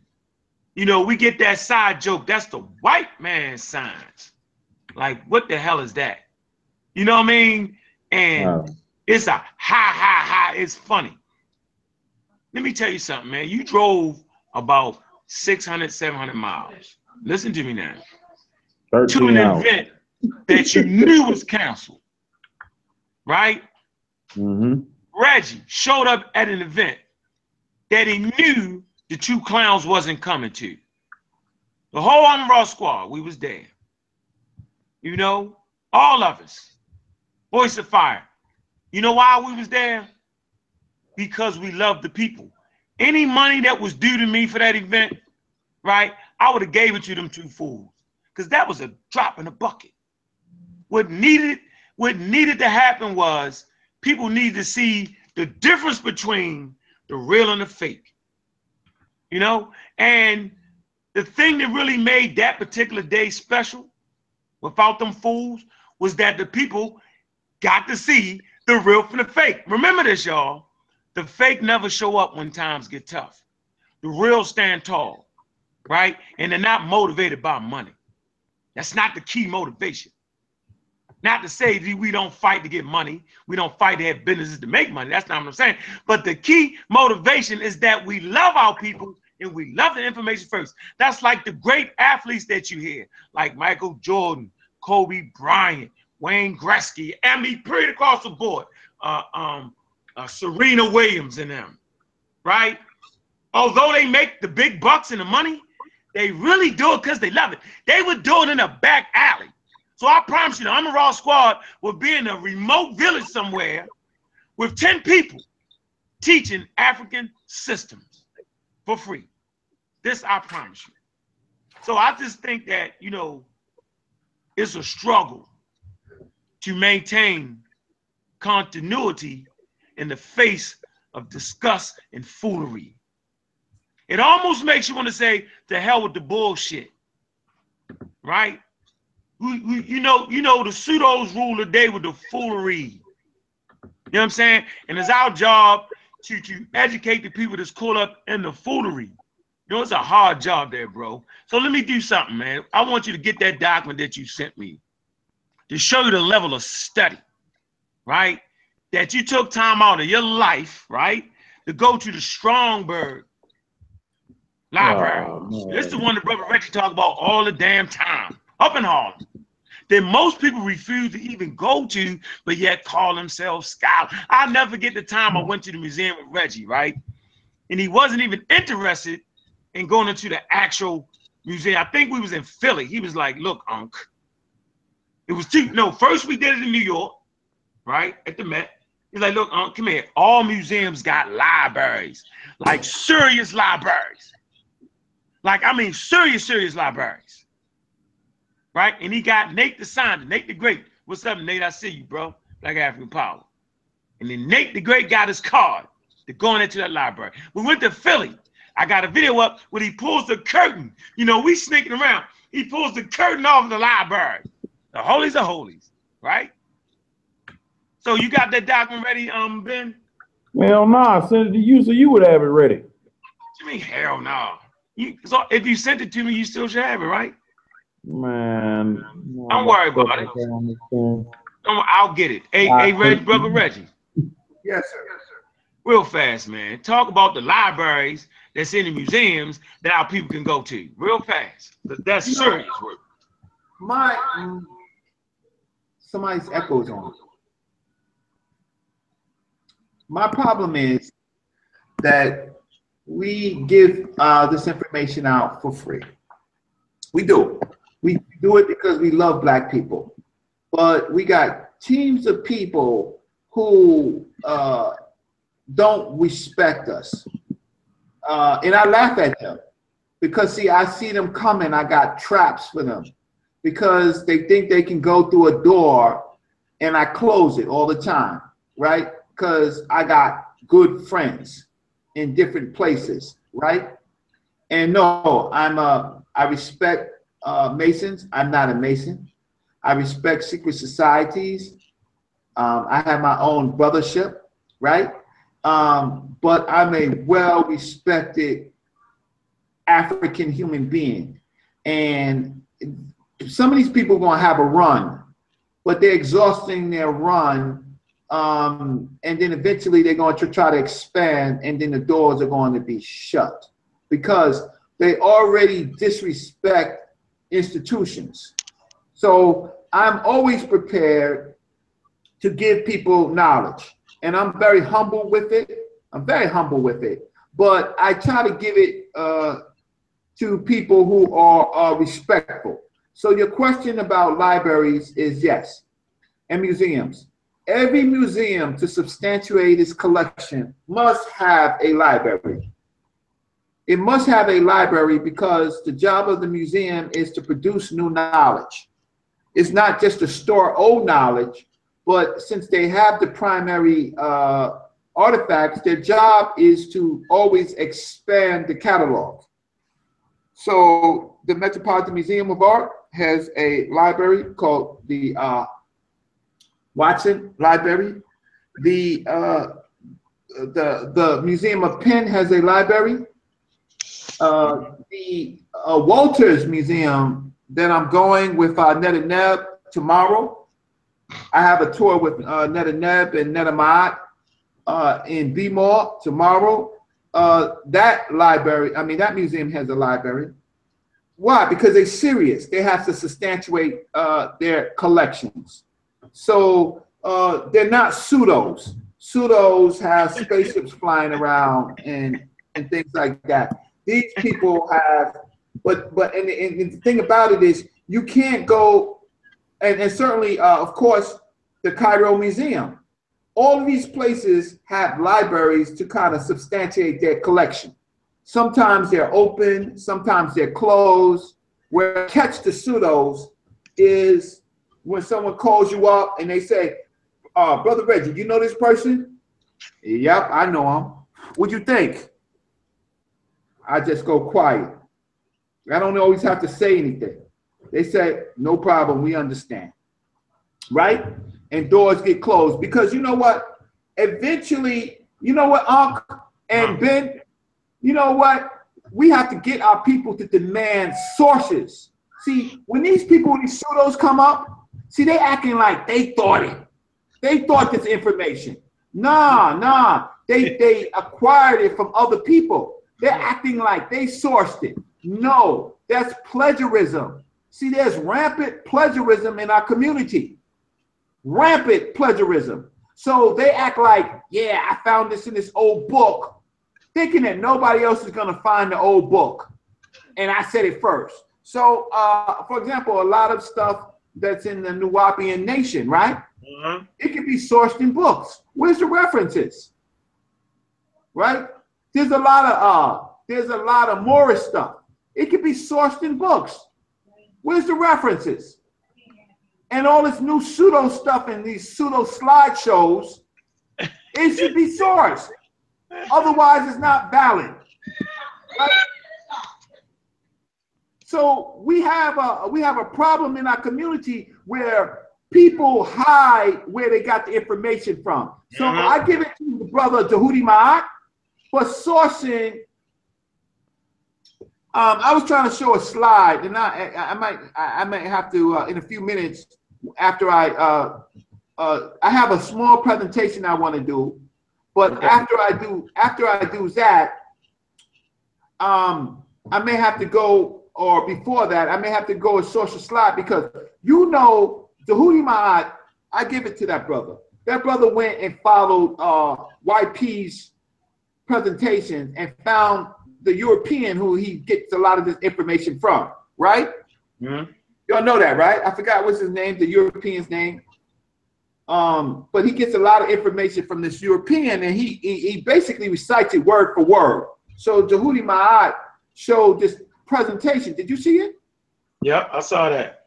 Okay. So now, brother, brother Reggie, who's interested, brother Reggie wants to find out since he's quoting this white guy, and Dahudi Ma'at might be listening. and hope he is listening. He could do it before I He do it. in the chat room earlier. He could do it before I do Yeah, it. right here. Good. He could do it before I do it if I'm doing it. Well, did you ever ask the white boy who he's getting the information from? Was the Metu Neter deciphered? Got you. Got you.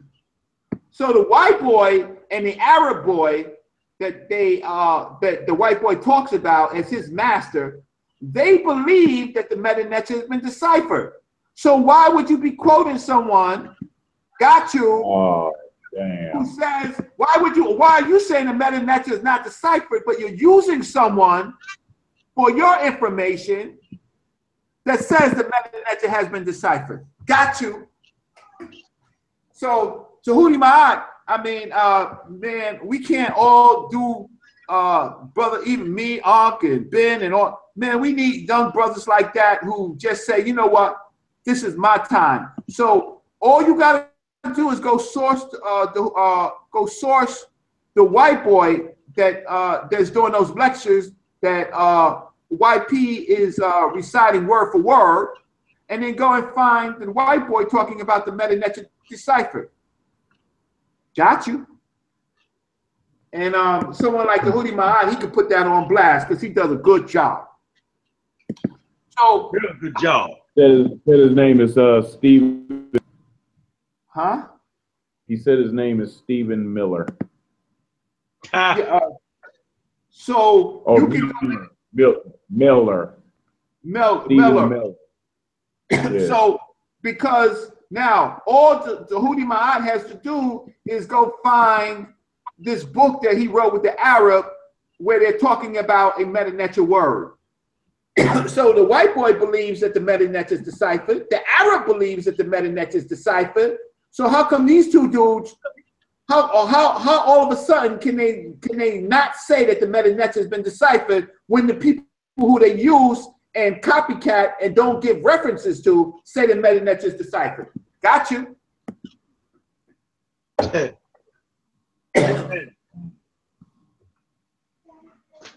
Brother Ben. Yeah, that's a wrap. Hey Ben. Yeah, You hear me? yeah. Yeah, you just killed him. You just killed him dead, bro. Uh, that's, a, that's, a, that's a done deal. beers are flying. Uh, Pseudos are crying. I got the document, Ben. Can you say it on my on the thing? all right, man. Let's let's You see it? Can you see the document? Wait, wait, wait, wait. I ain't talking to you, Reg. I'm talking to you, Ben. Ben. Oh, Ben then fell off the thing. Show it to again. Show it to show it. So at least got you. Okay. All right, can you see the document? Yeah. Yeah. What yeah. that say? The Schomburg collection, correct? Yeah, Schomburg Collection, Schomburg Center for Research in Black Culture. Yeah, Yeah. it's about the, it's about the Alpha Lodge 116. Y'all need to look that up. Uh, by Harry Williams. All right, now this Alpha Lodge was very, very, very, very interesting. Now watch this. Go up a little bit. Uh, this is my Mossy Clan Warrior Research right here. Brother Ben, he went to the library.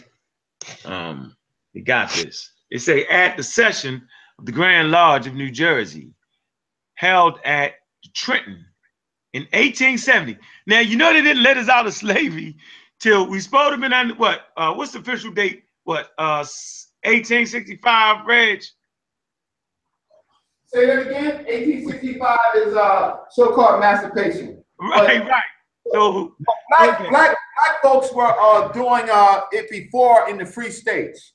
All right, okay. So that's the supposed date, right?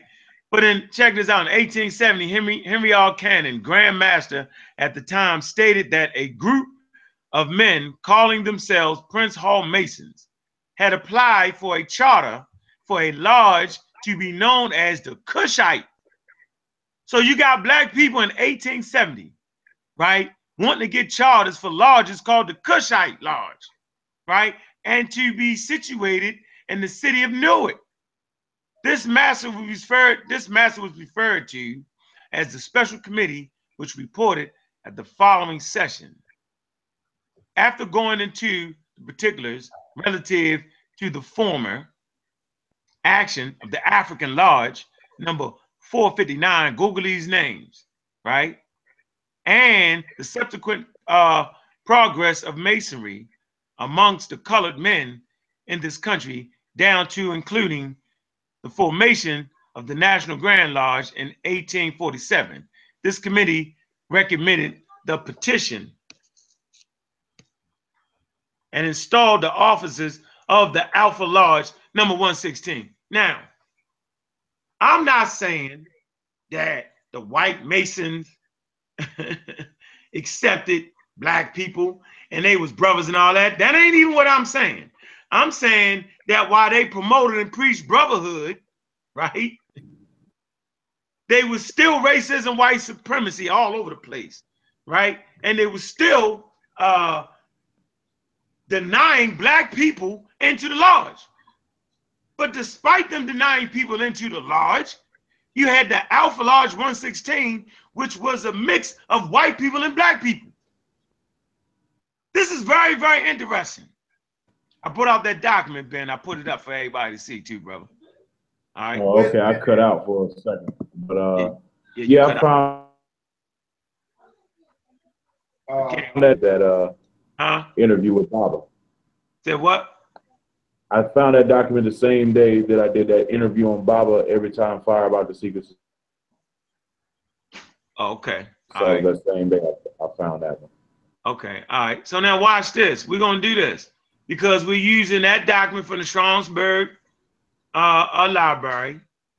Uh, where you hear Reggie and them talk about all the damn time. All right. Then we'll use this document right here from JSTOR. Y'all see that?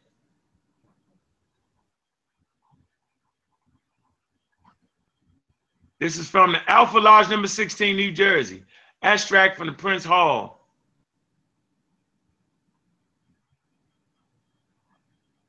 Right here now.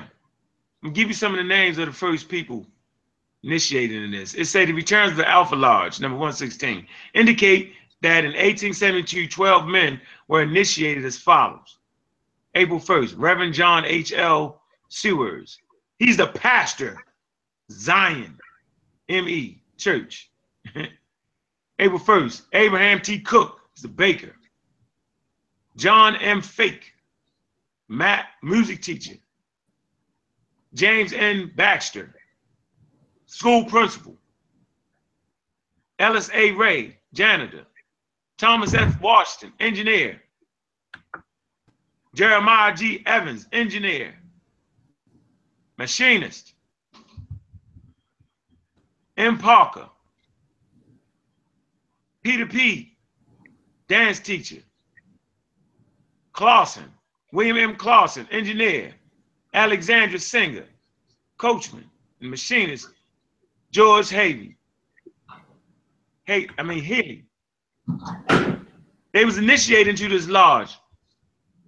Look up the lodge 116. Now, let me read this to you real fast. We're gonna come to this.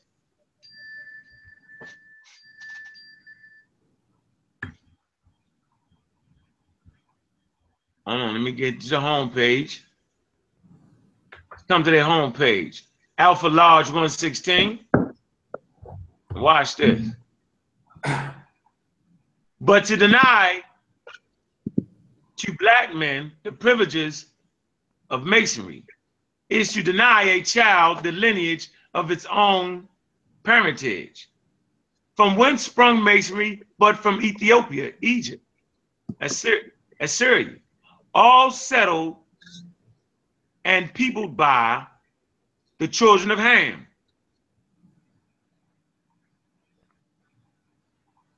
Does anyone doubt the wisdom of Ethiopia? Seems like everybody today learning denies the wisdom of Ethiopia, yet they talk that Egyptian, but they deny the wisdom of her. You deny the wisdom of her when you talk about white science and this and and that and the and the and uh, you your, your, your bananas. Watch this. Does anyone doubt the wisdom of Ethiopia? I have but to reply that in the days of King Solomon's renown and splendor, she was capable of sending her daughters to prove him with hard questions. If this be true, what must been her sons? Right?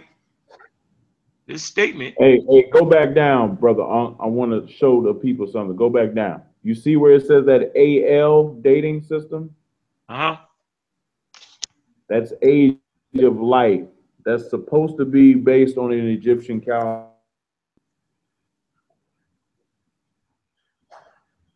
Can't hear you. Okay. Go ahead.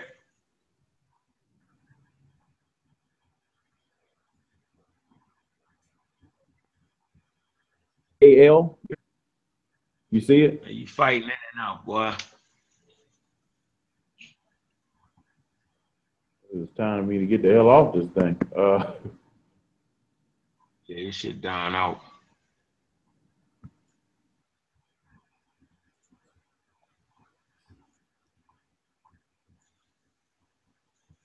Where you at? Oh. All right. So basically, I just wanted to kind of put forth the Alpha Lodge 116, right? And the Prince Hall Lodge. Yeah, I can hear you now. I was saying where, uh, you had the AL, uh, on the date at the bottom, that's, uh, based on the Egyptian calendar system, Okay. All right. that date. So they Alright. use an Egyptian, uh, dating even in their lodge. Hmm. It's a little off, but, uh, that's what it's based off of. So, so yeah, I guess basically everybody want to know why can't black people get to where they want to go? You know, why can't we do this? Why can't we do this? Because we deny the wisdom and knowledge that Europeans have taken. They've taken the knowledge and wisdom. They've built their civilizations straight on out the dog age. It was the enlightened ones, those who followed the natural religion of Africa, right? They built world civilizations, man. They built the European civilization. Why can't we see that? But yet we holler and scream, right, about the Masons this, the Masons that. They used the information to build what they were supposed to build. And they only had small parts of it. So we don't even need to be Masons today. We got our African social systems that we can rely on, once again, to push us forward, to usher in the next generations from the womb of the mothers to build a better place on earth for our families. Starting at home first, then in communities, man. It's not hard, man. So I don't even know why people even try to bash masonry. Like we even care about what white people are doing in their lodges, man. Like really? Like they never could give us a charter. And even when they act like they could, you got Freemasons like Prince Hall and them, right? And I think I heard MBK talk about this, uh, Ben. They talk about you want to talk about the Back to Africa movement. Well, you got to talk about the Black Masons to do that, right or wrong, Ben. Absolutely. Uh, uh, Marcus Garvey, Edward Blyden, any other black back to Africa movement you want to talk about goes back to the Boston Plan. And the Boston Plan was uh, a document that was created by Prince Hall and, and his fellow brethren in the lodge. And I'm going to read some of it so you'll be aware of what the Boston Plan actually says. Give me one, one second. Okay. In 1787, two decades before African colonization by African American born blacks, it became a national debate. Boston's Black Masons put forward a plan to return themselves to their families in Africa. On March 6, 1775, Prince Hall and 14 other black men who were initiated in the British Military Lodge uh, of Massachusetts who had been barred from existing American fraternal organizations. They started to write a, a document that would be known as the Boston Plan. Okay, uh, the Boston Plan was in fact a network of plans and a prototype for similar undertakings in other parts of the country, as Mason Samuel Stevens was the first to sign a petition and wrote to Anthony Tyler in Newport, we hardly agree with you in sending secular letters to our free black, to all free black states, and we will have strength in numbers. Years of abuse had led to a Boston petitioners to believe that despite the relief in some measure delivered by the new Constitution, which had been adopted by this state, that blacks would still find very disagreeable and disadvantageous circumstances that would likely so long run to our children as long as we live in America. They proposed that the general court provide them money to procure land and settle upon to obtain a passage for us and our families and to furnish us with the necessary provisions and utensils and articles. The House accepted the petition, but despite early optimism, it remained buried in committee. So when we talk about Marcus Garvey, Edward Blyden, and all the other Back to Africa movement uh, people, they are picking up the torch from Prince Hall. There's no way around that. We're talking about 1700s here. While we were enslaved, they were doing this. That's what they were doing. I mean, that's a fact. You can't get around that. MBK got a real good video on that uh, that goes a little bit more in depth, but you can't get around that. So before you you get on your Mason bashing soapbox, you should thank Brother Prince Hall for putting that plan in motion, and then our other uh, brothers come later and pick up the torch.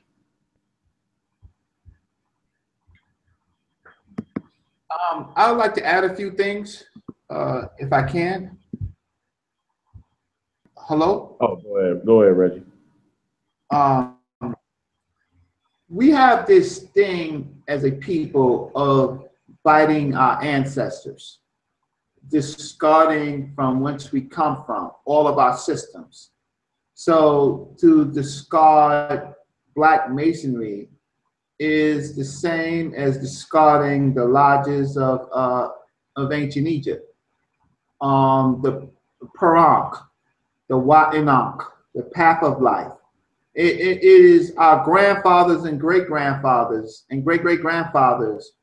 Uh, they formed themselves in society of secrets, uh, coming from society of secrets in West Africa and and other places. Uh, the uh, there is a resentment of what people perceive as the elders not giving you something that you think that you deserve that you'll sell what right because you don't appreciate it, you sell it right back to the European. You sell it right back. So there's a there's a disrespect of our ancestors. I am from the South. I am from uh, Newport News, Virginia. My uh, my uncle married a descendant of uh, married Ruby Turner, a descendant of Nat Turner. Uh, uh, in uh, Hampton. We're from Newport News. Um, all of my grandparents that were uh, reverends and wives of, of reverends and pastors, and all of them were masonry. Uh, they were educated in systems. Uh, there are also systems called the uh, Alpha, the Boule system. Um, these young people or these younger people don't understand the bricks in which our uh, heritage uh, was uh, was built. They they only look at the here and now. They only look at uh, that's why they don't source anybody because they don't want to know. They don't want to let people know that there are people in front of them. So uh, Dr. Yosef Ben Jochannan was 360 degrees Amun Ra. He was uh, a Hebrew. He was a, a, a Muslim. He was uh, he, uh, he was a member of the uh, lodge. Um, and the reason why you do this is so that you can keep structure. So you don't have so once a person takes an oath, they have they can't run amok. They can't run amok blabbing, giving away information without a penalty. Right? Can you understand that? Yeah. We have people who run amok and don't give credit to anybody. In our systems growing up, it was a given that you would die. It's a give, it was a given that you would die for telling on somebody, right? For telling knowledge that was none of your business. Now, other societies like the Chinese, the Japanese, with the Yakuzus, right? They have kept those traditions to the death. We Uh, are, are whores. We give our information to anybody and everybody, sometimes for nothing. We have become whores. And the YouTube has made us whores to a certain extent because of the internet money.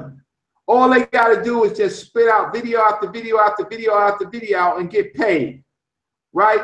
But they're spitting out other people's information. I've never seen it, anything like I've never seen anything like this but they got us. So um, there's a couple of things that I do want to show. Uh, uh, let me see if I can share my screen. Uh, do we have a few more minutes? Yeah, we got a couple more minutes. I'm gonna save some because we got, we had about the three hour mark. I'm believing. All right. So, because I didn't even Hit 'em in the head, yo. God damn, they dizzy.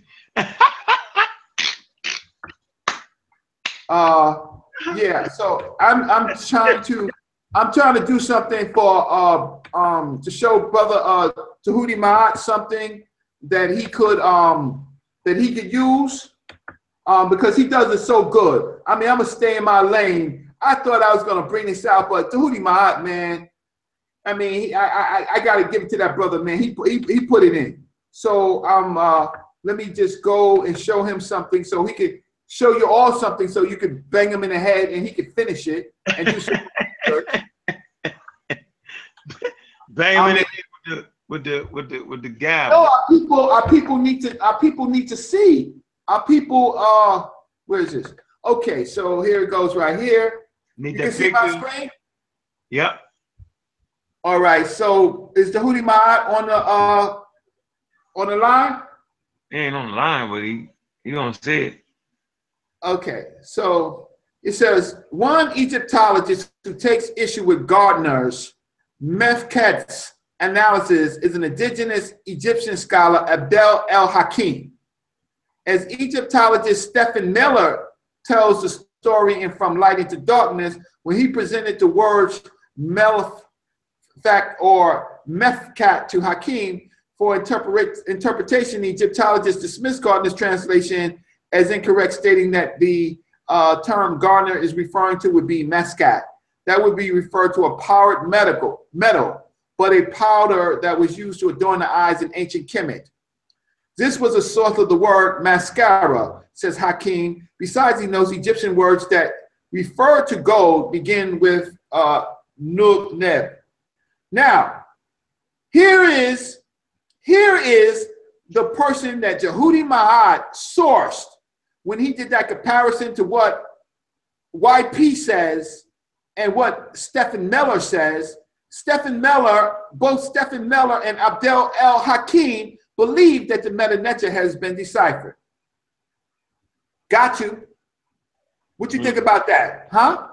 Got him. Checkmate. We call that checkmate in these circles. right? So, uh, so then they're using all, um, they're using all these terms, uh, Karas, Karas, which becomes Christ, which means body, uh, in Medu Neter. Oh, so Stephen Mehler and Abdel El Hakim, they source Medu Neter. So how could someone be, uh, this, these people are disingenuous when they say that Medu Neter has not been deciphered, but the people who they quote believe that the neter has been deciphered.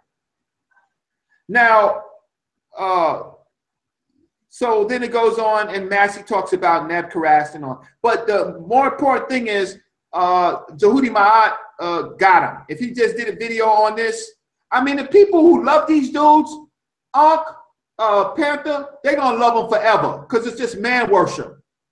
We can't change their minds, man. Eh, eh. But if I, but if scholars show you something, when these people grow up, like it's like some people following um, Dr. Yard. When they grow up, they say, well, you know, I, I didn't have enough information. I appreciate the information that I got, but there's more information out there. I'm gonna follow the new information. Here, I got you. Stephen Mehler and Abdel El Hakim believe that the metanet is deciphered. So if you are quoting somebody and you're not giving them the references, what you're trying to do is hide the fact who they are and what they believe. Now, can I, uh, uh, do I have a few minutes to go into my uh, real part of the lecture? Now your real part. Go for it. Yeah, this, I mean, this was, this was nothing, this was, uh, this was nothing. Reggie, we Uh, gotta close out, brother. I'm sorry, we All right. gotta close this thing out. All right, then I won't do it. Thread over here, hanging on, brother. All right, And, then, uh, Hey, well, maybe, you know, this- Hey, Reggie. yeah. We'll come back tonight, yo, and do that. We can come back tonight. You hear me? Yeah, I can't. I can't argue. Uh, I, I, I, I can't argue. I, I do. Uh, uh, um, yeah. Come back tonight. We'll start it with that. We'll come back tonight and start it with that. Yeah. Uh, yeah. Uh, wow. Let me see. What's my screen showing? Okay. So, so what I, uh, no, I, oh, uh, oh, You dropped out. Hey, you killed them out. Hey man, past midnight, brother. I gave y'all the twelve forty two. What you mean gave y'all? Man, get out of here. Gave y'all the twelve forty two. Gave y'all. Hours, Hey. bruh. Hey man, hey, Marcy Clan Warriors up, man. Spears are flying and what there, Ben? Yeah, pseudos is crying, man. Yeah, all right, man. Go to kill that, Ah. kill that, kill that live, man. All right, man. We appreciate y'all coming out. Uh, I'd like to thank brother Reggie, and uh, you know it's gonna be a weekend thing, either Saturday or Sunday. So y'all just tune in and uh, catch us then, man. We out.